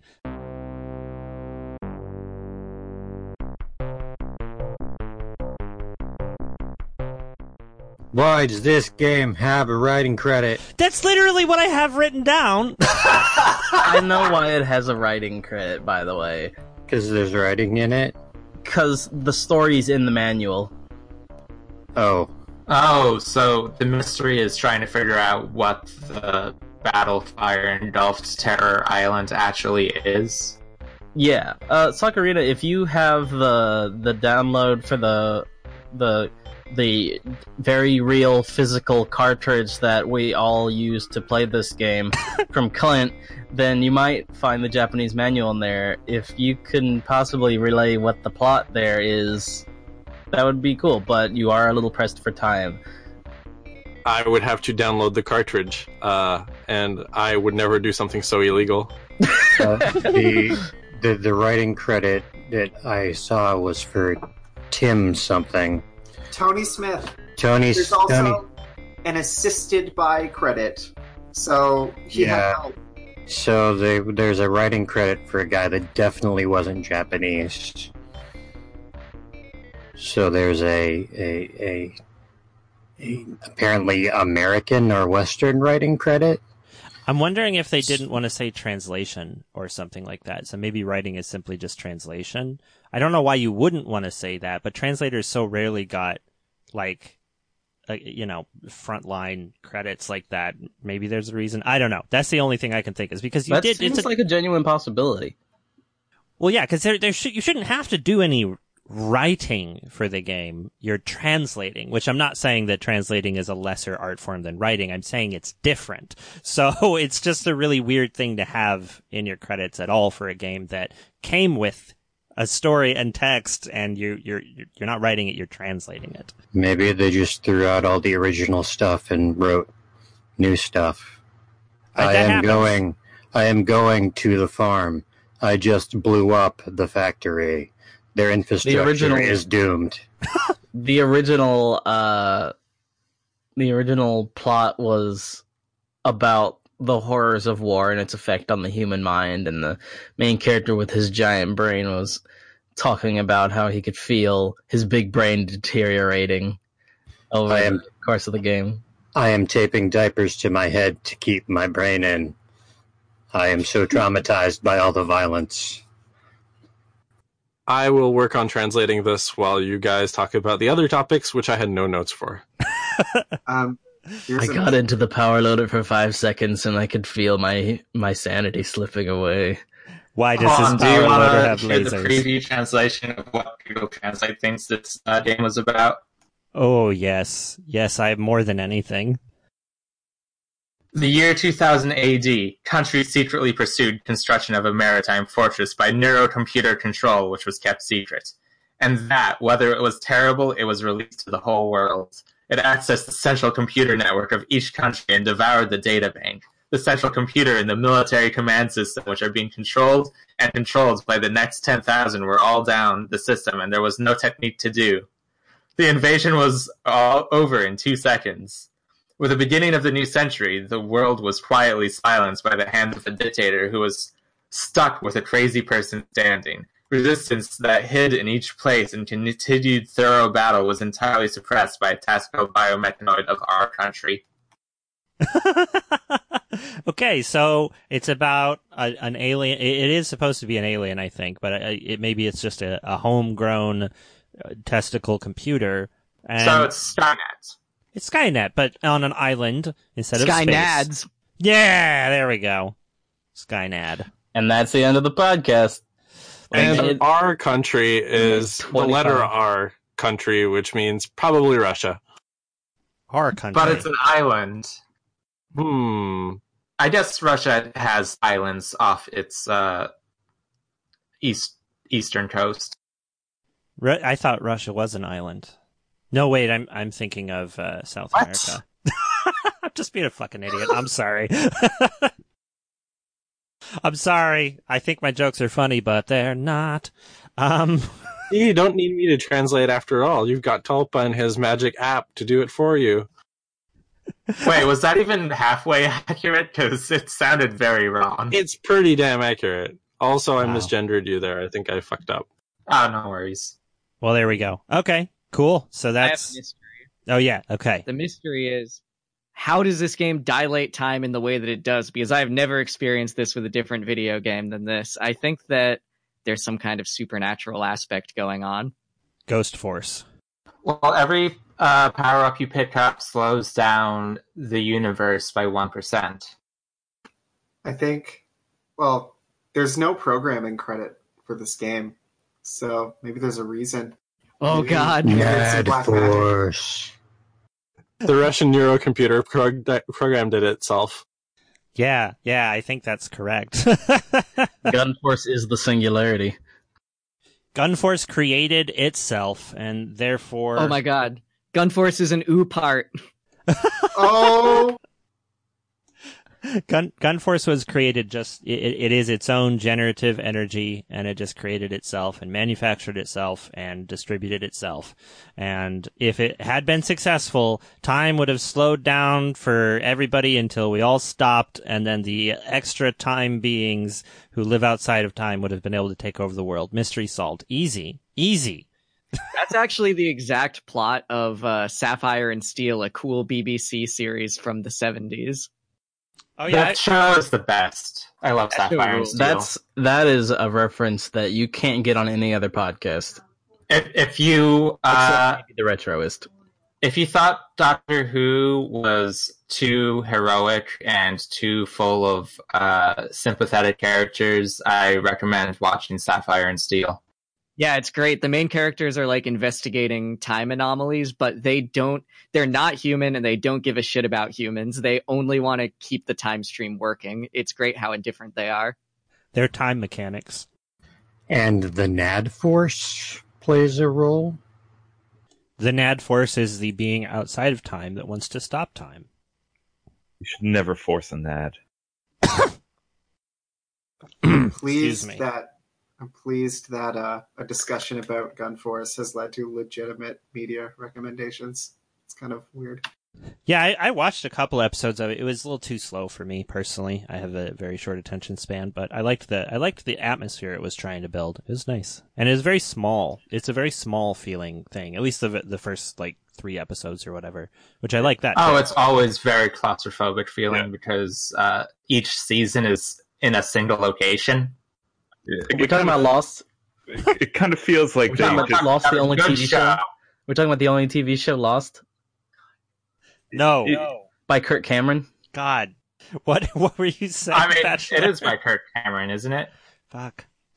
Sapphire and Steel looks like they snuck into their neighbor's house and shot a, a TV show while the family was away for the weekend. It does. yeah, it yes. does. Yeah, that's the right vibe. Yeah. Uh, okay. All right. So we've solved all the mysteries of this game. We translated the manual. We discovered the. oh wait, plot. wait, wait, wait. There's a little bit more. Uh, this should go in poetry though, because this I translated the last paragraph of the story, and I feel like this is where they really screwed up the trans. No, no, they didn't. It's just terrible. okay, we'll save that. Let's save that for poetry because I'm not going to have a lot for that person. Oh my god, the code names. Yes, don't don't spoil them. I won't.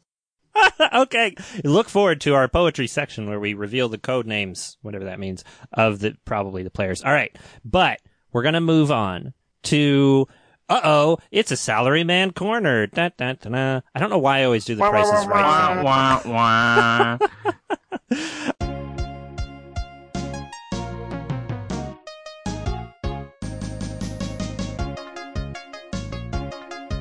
Um, so this week we played Super Real Mahjong P4, but it's spelled P-I-V, which I was just informed uh, is short for penis and vagina. Um, but that's not what agree, it means. Yeah, I thought it was Too Piv. real. Piv.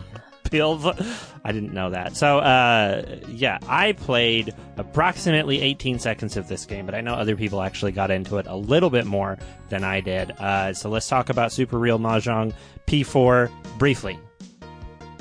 I played this game a lot, uh, mostly because I wanted to take screenshots of date modes because this is the perviest of the Mahjong games we've played. We had crushes on all the ladies in this.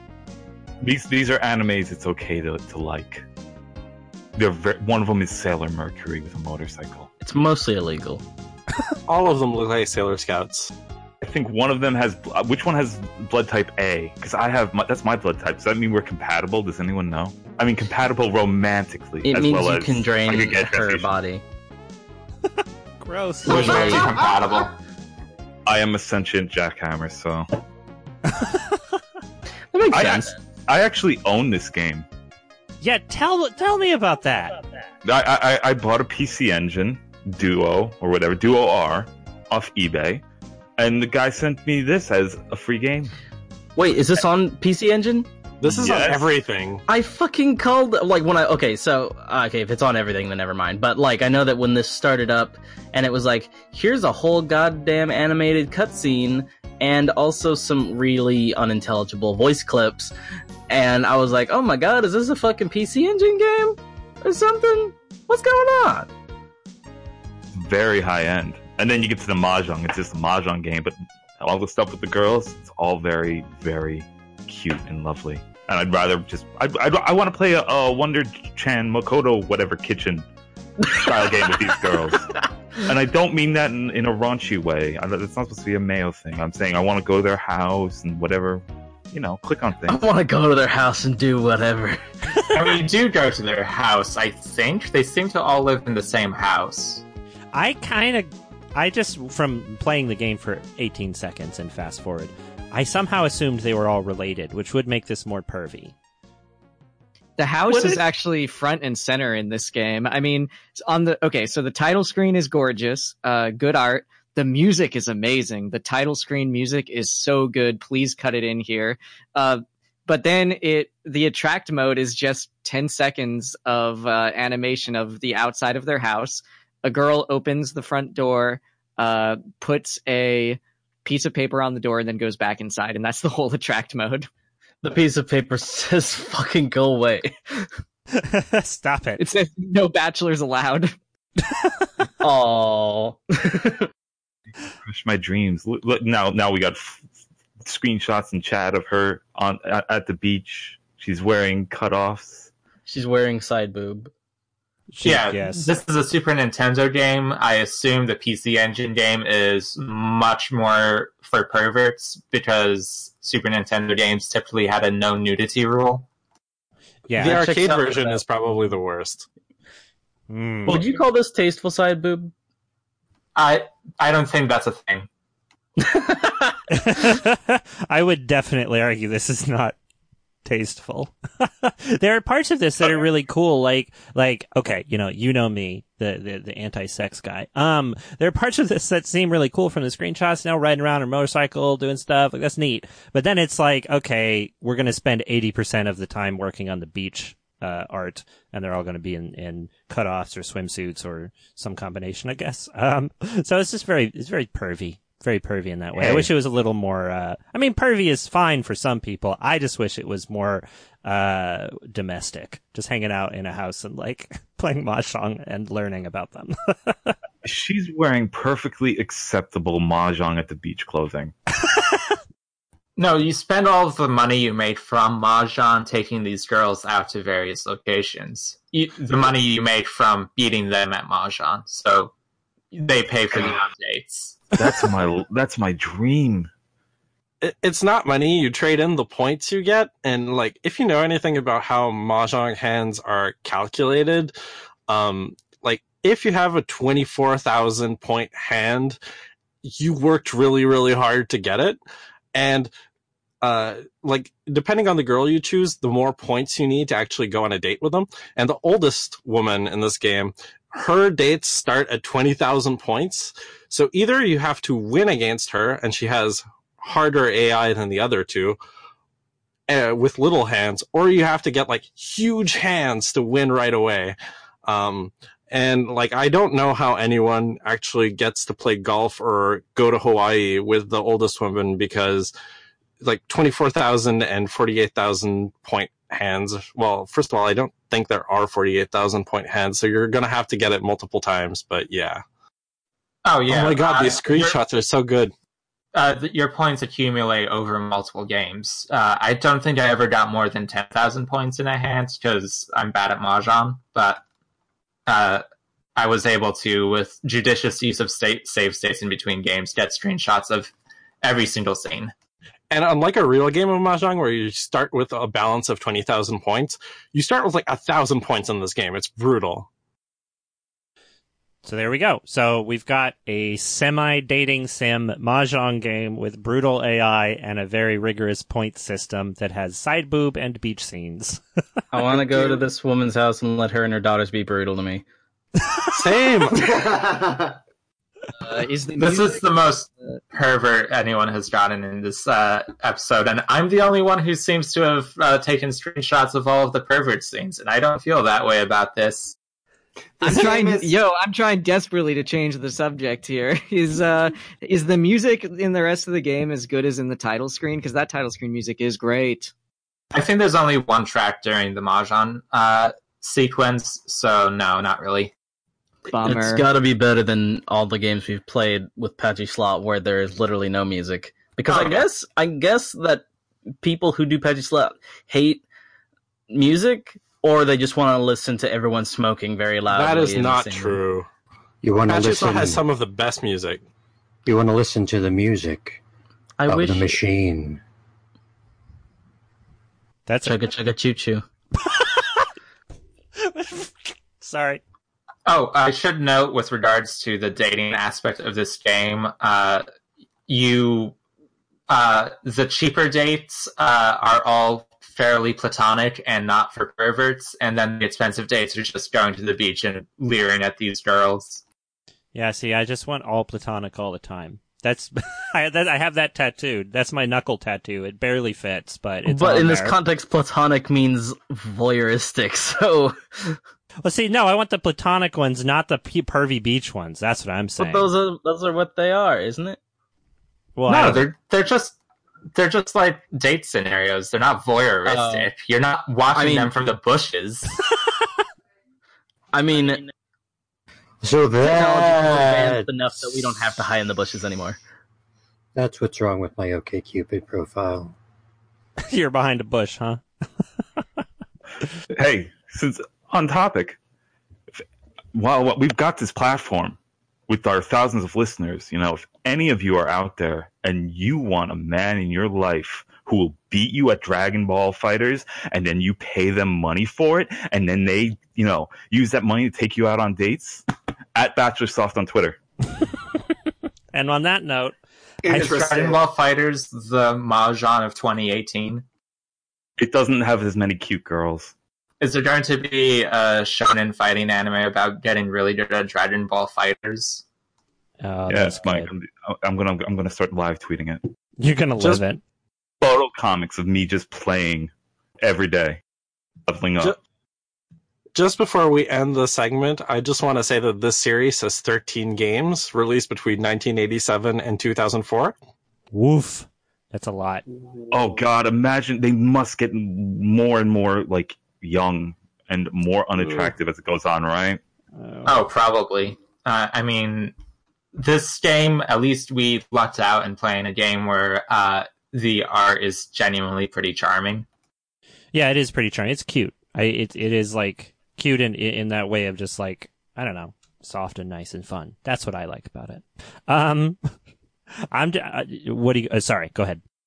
Uh, I just want to. Can we all agree that like the Salaryman game for this week was way prettier than our main game, but also less erotic than our main game?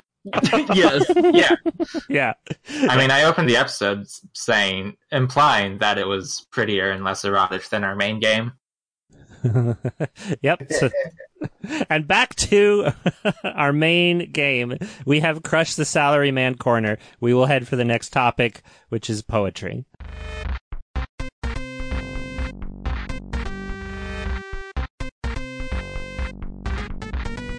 So we have a big reveal here in poetry, which I, I'd love to hear from either Tulpa or Sakurina here. What, what what are these these code names that you're speaking of?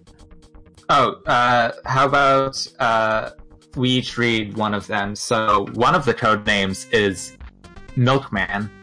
What? Oh my god! Wait, what? who, who was All this time! Uh, I think player one's Milkman, and Oh Sakurina my tells the player This two code name. a lot. and we don't even have him like on somewhere on the Discord right now to like comment on what he's playing. That's it. I gotta tell him that. That's great. Um, so player one is Milkman, diaperhead baby boy Milkman. who's player two? who's player two? Are you ready for this? Yeah. Player two is Paperboy. What? Milkman and Paperboy. That's- rap that's- star Paperboy? I was gonna That guess like a Orange.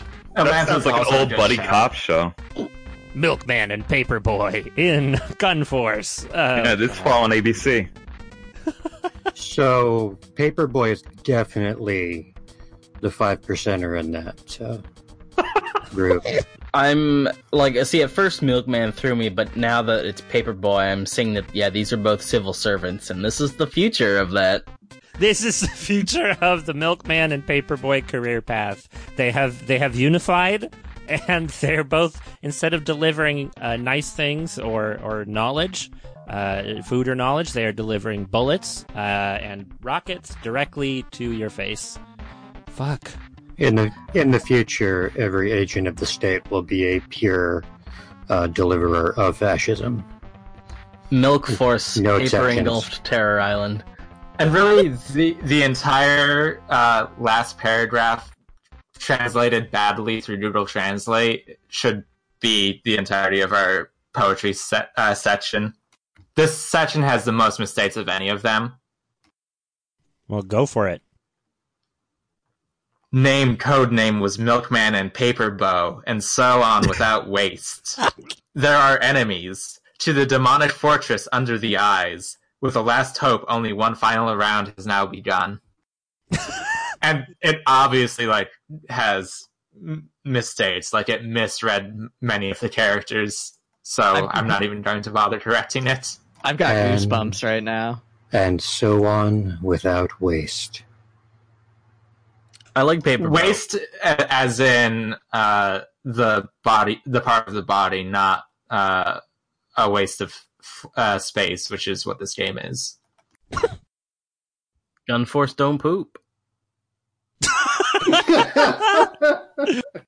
Oh God. Okay, well that's good. I mean, we get like we got the the the duo here. A good translation that is just funny, and then a real bad Google translation that is ridiculous. So that's I mean that's I don't know what more we could ask for for a poetry section on Gun Force. It could not have Oh, gotten got any one. better. Oh, okay. I can I can complete the trifecta with some uh, goofy game FAQs stuff. oh Oh, yeah. great.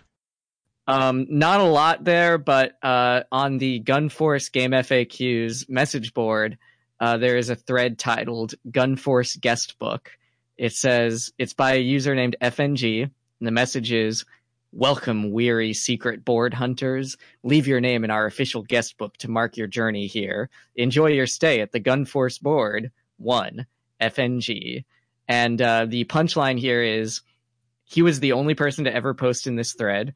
No one else signed the guest book, and he posted this thread eight years ago. Oh. he Poor he put the like, the oasis in the desert, and no one ever found it. It's truly sad. Maybe it's maybe it's encouraging. And no one ever needed the oasis. That's true. They're, they they didn't need a respite from the rest of game FAQs because it is just such a lovely place, isn't it? Isn't game FAQs? Great. Am I the only person who says game FAQs? Because I, I I always heard game facts, which drove me crazy. Oh, it's definitely FAQs, and facts are only said by faxists. I I used to I say game fakes. Game facts. I used to always say game facts. Game fakes. I think you're game fake. I say I might. gamma facts. I say video game frequently asked questions. That's how I say it. That's what outs you as secretly CJC. Video game frequently asked questions, my personal website on the internet where you can read the frequently asked question guides. Uh okay. Well that's good. Okay. Well, uh do we have anything else for poetry? The cover's great. The cover's pretty of the good. of the it? manual. What was it like? It says gun, some fake. uh Did we talk about that? Gun Force. It's called Gun Force. The Gun latter- FAQs. Gun facts. It might have had the first um, truly resonant um, ladder ascension until Metal Gear Solid 3. Mostly because of the animation. So, Yeah. I I would still won't play- forget about that animation. I would play Metal Gear Solid 3, uh, like, translated into Gun Force. That'd be the only way to get me to finish a Metal Gear Solid game is if it took 23 minutes to complete. Snap. that speaks more about me than it does Metal Gear Solid. the, yeah, the, the, just to go back to what uh, Bachelor was saying, the manual has it says Gun Force in, in English characters, but then it has a faux pronunciation guide that definitely looks like Ganfakers, which is just weird. Wait, is is it faux? Is it faux pronunciation? That's- or is it... Oh, that's that's that's just legit IPA. It's the International Phonetic Alphabet. That Oh. literally just is Gun Force. Oh, okay. So I didn't realize. Okay, I'm like, it doesn't look like the one that I see in the Merriam-Webster dictionary. So I just figured it was fake. But if it's the international version, okay, sure. Then it's real, but it definitely looks like ganfuckers. So Just in case anybody would mispronounce Gun Force. yeah. Well, I guess Yeah, don't be misled. It, it's not gun forky. it's Goon 4K. Ganfucker, starring Milkman and Paperboy. Ganfuckers. Oh God. Um. Oh, gunfuckers. That's yeah. I'm just gonna start saying that. That's gonna be my my new ah gunfuckers. It happened again.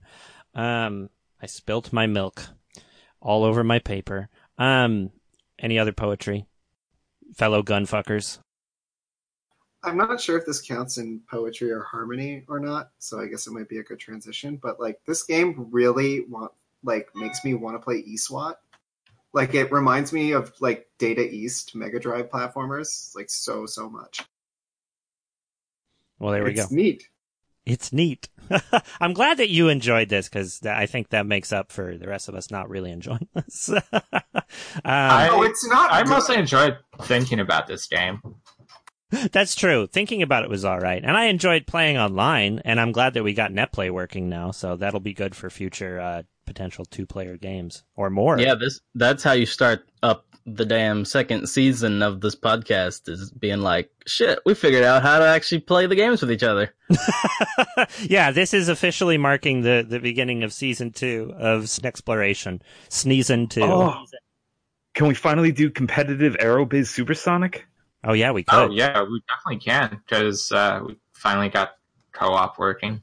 Yeah, shout out to Parsec, which is a, a software you can use to do local co-op over the internet, and it works great. Um, but yeah, so one final around Use it before they monetize it. Wait, what? Oh, oh, their monetization Use it scheme. before they. Yeah, they already have monetized Yeah, use it. it before they start monetize. Oh, they do. Yeah, you can rent a, a computer. You can rent a cloud computer, and so oh, that's, that's uh, that's dumb. Just use it for co-op. yeah. Just use. it Anyway, this was a very nice sponsoring of them. no, I mean, I just I They're think, not paying us. If they want us to not insult them in some way, they have to uh, pay us. You know what? They're small. my name is Tulpa, and I got twenty dollars that I'm shoving into my pocket, and I like this thing. I'm gonna reach out to them for I like this sponsorship. thing, Yeah. except there's one part of this thing which still fucking sucks and is stupid. Ha ha! Laughing Just all the way to the bank. If uh, you're genuinely gonna reach out to them, I am genuinely going to reach out to them. I want to start getting some money for this, so I can start paying you people for all your free labor. Anyway, Yeah, We do put- sponsor. They're small enough. I'm putting tons of work into this. I play a game for up to 20 minutes. Um, I do research about things that have nothing to do with the game while I wait for my turn to talk and talk about white people being devils. hey, look this this podcast couldn't exist without without you, The White and Devil? five percent nation or whatever. I don't know. His Nickel Nation or whatever. but no, no, seriously, it's free labor. Anyway, uh, thanks for all your free labor, everyone. I will continue exploiting you until I, I have the ability to not. um, okay. I was I was going to make a whole joke here. So what was it? Oh yes, one final round has now begun. We're going to move on to our to- uh, last topic, which is harmony.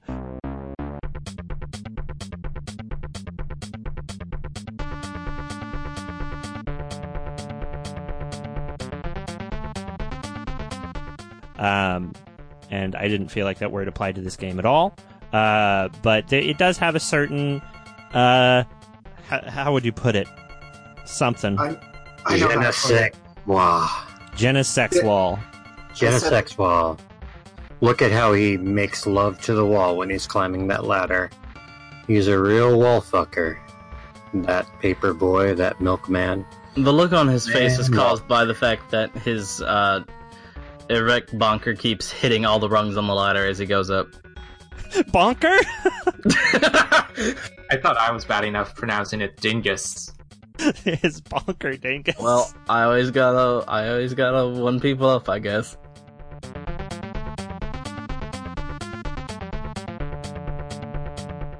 I want to do Oh. a, uh bottom line review of this game, and if anyone else has one, that's always fun. But mine is Gun Force is Contra for idiots. Ooh, that's harsh. That's pretty accurate.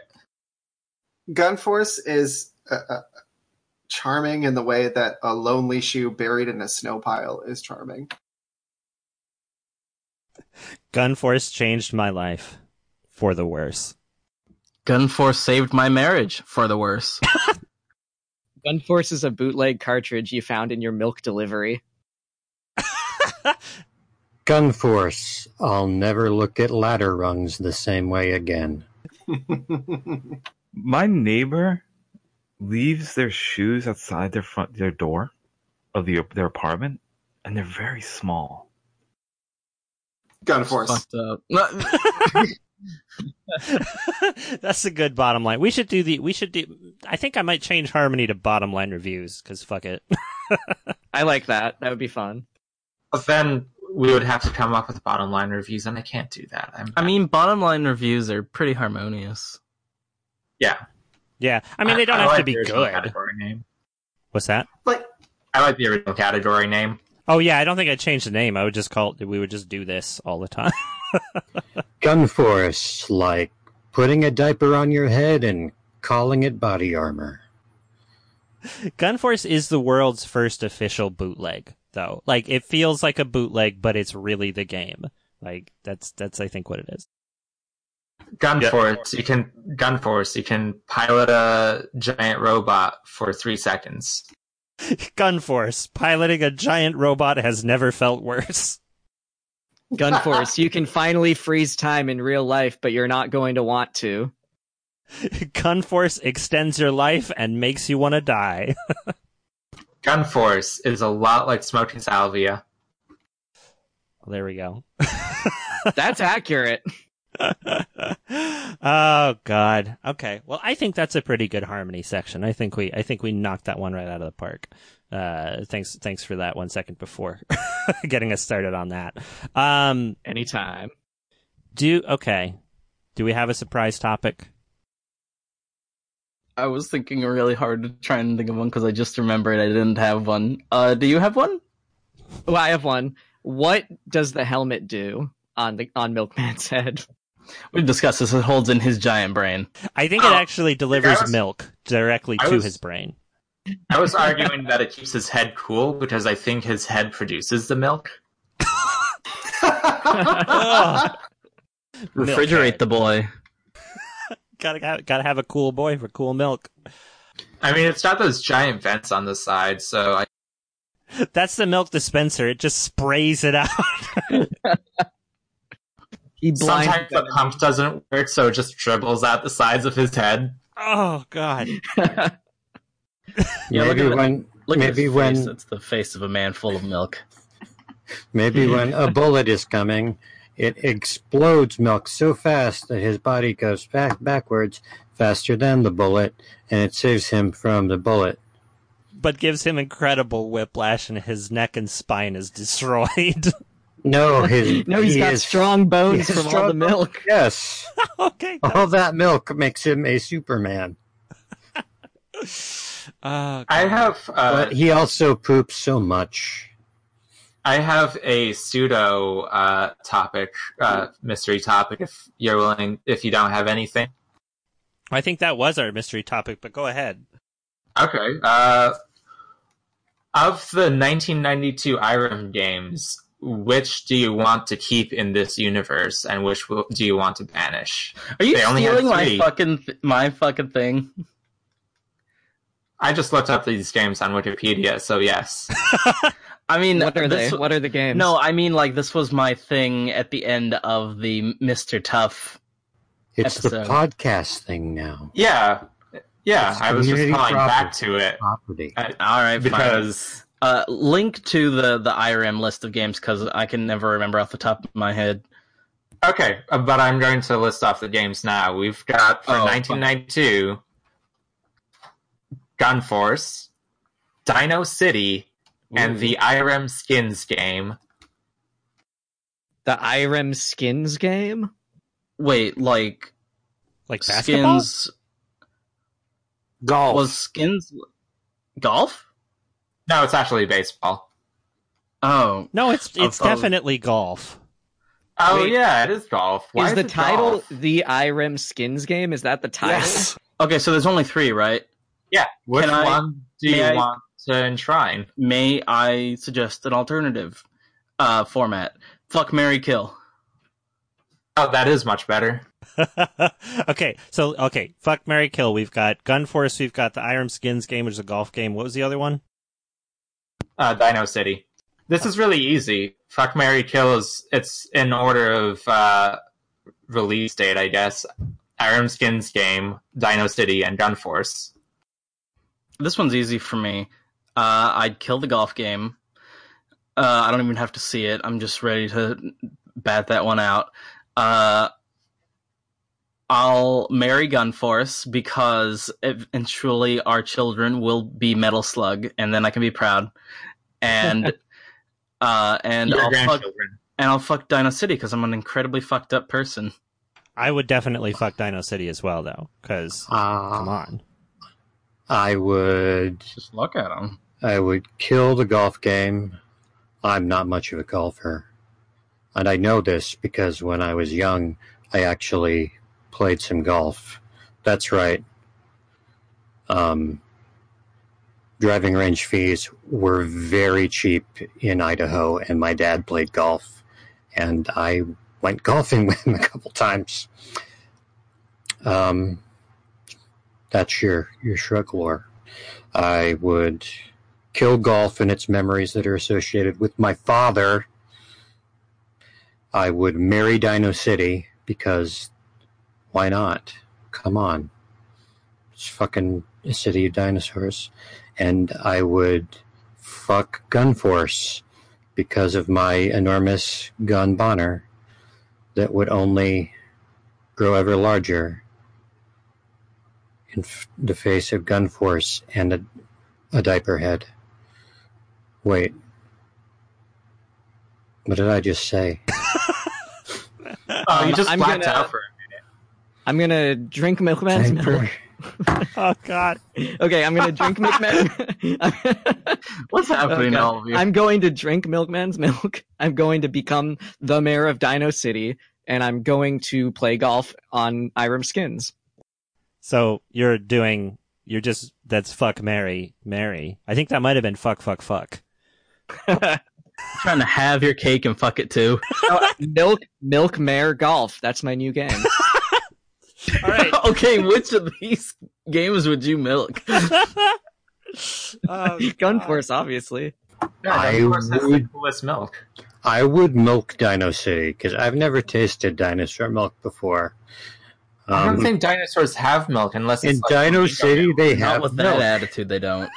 unless it's like flamingo milk, which is basically flamingo vomit. Oh, there we Yeah. go. Better than Pink Flamingo's milk. Oh man. That's a film reference. Paging John Waters. Thank you. I'm glad. Um, Do Am I I the only one who poop would marry golf? No, I would marry no, golf. I would marry golf too. I love golf.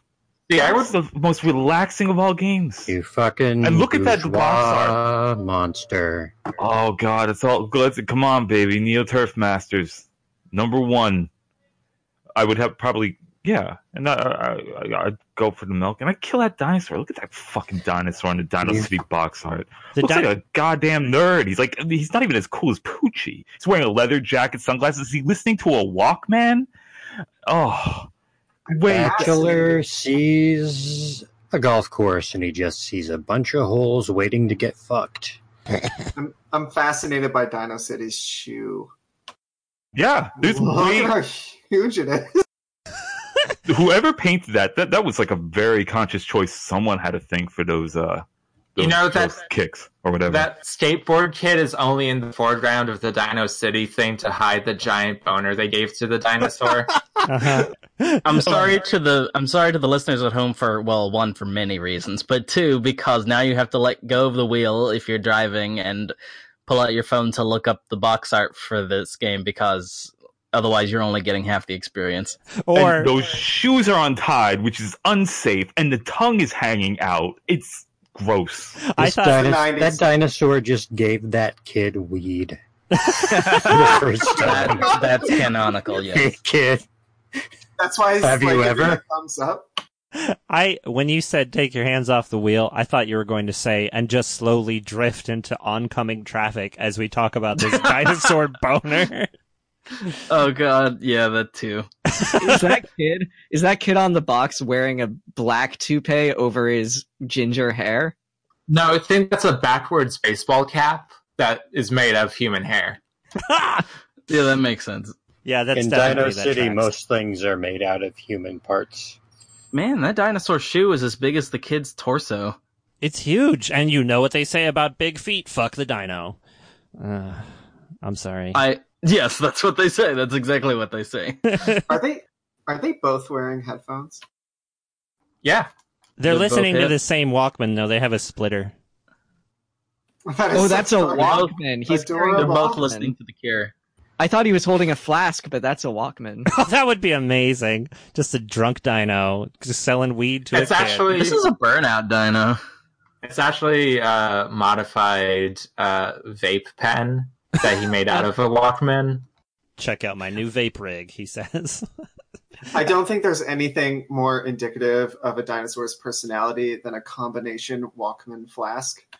I don't think there's anything more indicative of anyone's personality than their custom built vape rig. Um, I just want to say that I think that's the best way to really show off who you are is to get a good vape rig and just vape all the time. My girl likes to vape it all the time. That's it for this podcast. Um, so we're gonna let's close this one out on that note. Uh, hey everybody, where can people find you if they want more of you? I've been your co-host Courier Rice. You can find me on the selectbutton.net forums as Courier Rice. You can find me on Twitter as Courier Rice. I don't really tweet. Um, I am responsible for the snakeexploration.tumblr.com microblog where I reblog things that are nice and I make funny tags and you should and also I do like uh catch-up posts, not about ketchup, but about uh catching up on all the episodes that I haven't posted about because I forget and you should like send me weird anons or whatever. That's it. Uh, I was no code. Um, you could find me fucking Gunforce because Gunforce know how to fuck. Uh, marry Irem Skins because Golf got that money. And killing Dino City because I don't trust vape pens. That's fair. Yeah, I think that's a good that's a good assessment. I didn't think about how moneyed of a sport golf is. That's definitely another reason to marry golf. I don't think I did mine either, but you, you got the idea. I was fucking the dino and I didn't care about anything else. You saw Once what you- you wanted and you beelined it. Once you get that dino dick, everything else falls away. hmm it's true. All right, uh, one second before, where can people find you? You can find me on selectbutton.net. I post as one second before. You should come post too. It's a good forum that uh, needs more people sometimes. So come on over. Uh, and sometimes needs less. yeah, yeah. Says the mod. It's ringing Come endorsement. Sorry, go on. Uh, only only come post on the forum if you're cool though. If you're not cool, don't. I am Sakurina. You can find me on Twitter at Sakurina. That's S A K U R I N A. And I make videos every week about uh, Wonder Swan game in chronological order, and you can find those at swansong.ws. I am Shrug. Uh, I am on the forums as Shrug, where I share too many details about my life. You don't want to know that many things about me. Or you can find me on Twitter at Shrugopolis, where I really don't share any details about my life. So maybe that's safer. I am also on the No Rangers Allowed podcast, DM'd by one Tulpa. In the last episode, we fought a wizard. Actually, it'll be the next episode in the last session. We fought a wizard. Who knows when Cuba will actually finish? uh, spoilers! Who knows when Cuba will actually finish editing that? But hey, there's an upcoming wizard. I love wizard. Wizard alert! Fuck Mary Kill. Wizard, wizard, wizard. All right. Um, Kill, kill, kill. kill, kill, kill. Okay, go ahead. I'm Bachelor. You can find me on Twitter and Instagram and all that stuff at Bachelorsoft. You can go check out my game on bachelorsoft.com. And uh, I'm also on the forums, and I might be the finest of all posters. I mean, I'm look not to brag. I'm just looking at the top threads of the year, and it's the 501 games of all times thread, and that's my thread, and you should check it out. But your name Very isn't Bachelor on the forums, right? You just gotta. It's part of a game. It's a game form. You gotta figure out who's me, and I just gave you the biggest hint of all. Okay, fair enough. It's actually, to be honest, it's very easy to pick you out of a crowd. So And I am Tulpa. You can find me as Memorious Tulpa on the Twitters. You can find me streaming once, maybe every six months as Tupler on the Twitch. And you can find me on Select Button as Tulpa and podcasting uh, No Ranger Allowed. Words don't work anymore, sorry. and uh, I have been Virtual Clint. You can find me on Twitter at Virtual Clint, although I don't tweet too much anymore. Uh, if you like this podcast, uh, spread the word.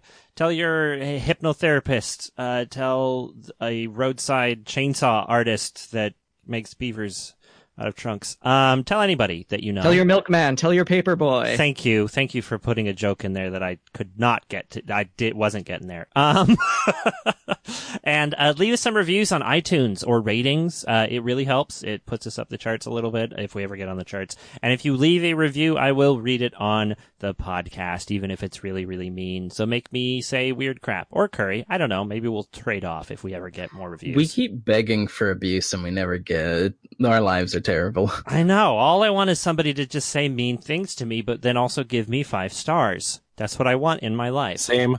Oh, so I should give you five stars, and then I can be accepted as part of this podcast. Yeah, do five stars. Well, That would that would probably clarify that you are not in fact antagonizing someone. just say five stars and then say whatever you're going to say. Five stars, your taste is shit. and um, I don't think Tulpa says that. Um, right. Uh, we have a website.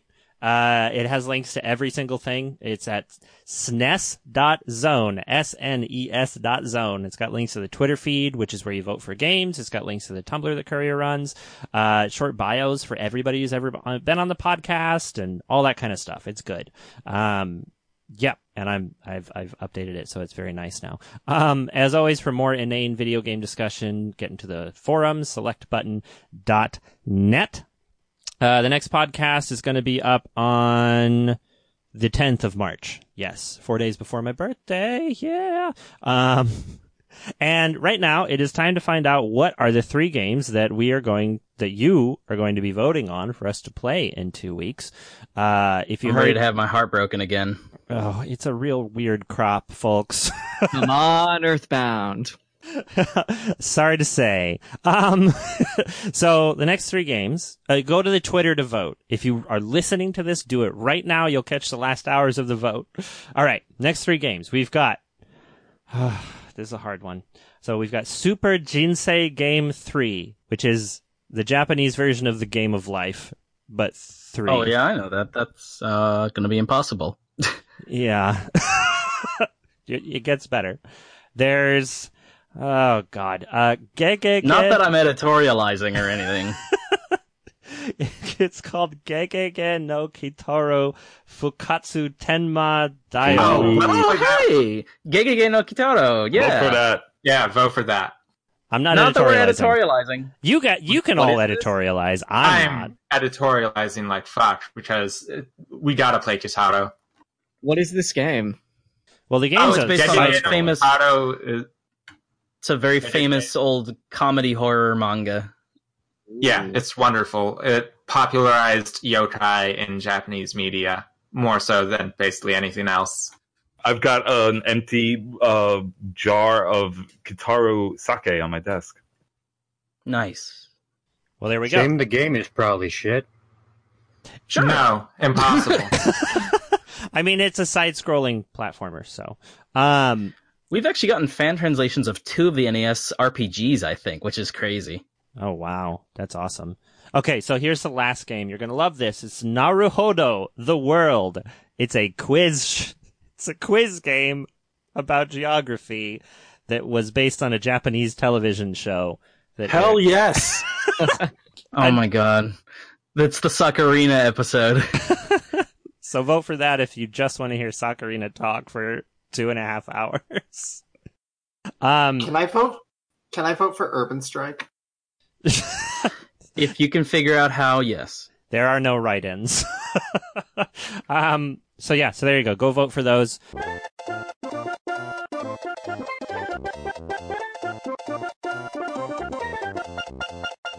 Until next time, it's not Contra. Fuck.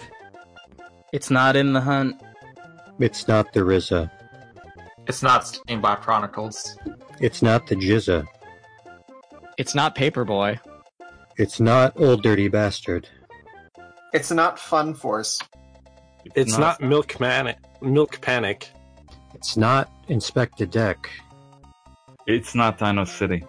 It's not Raekwon the Chef, U-God, Ghostface Killah, or Method Man.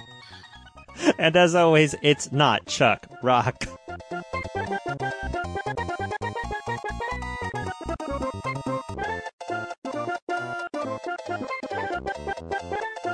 There we go. That's our podcast. Fuck. You know what? We did it. We successfully talked about this game for the regular standard length of two hours plus.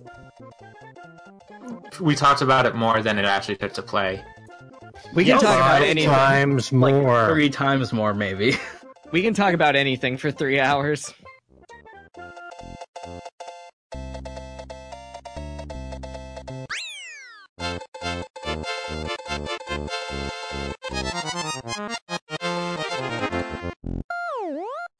Thanks to Schnabubula for allowing the use of his incredible song playing Super Mario World while taking mushrooms. As always, thank you for listening to the podcast. Bye bye.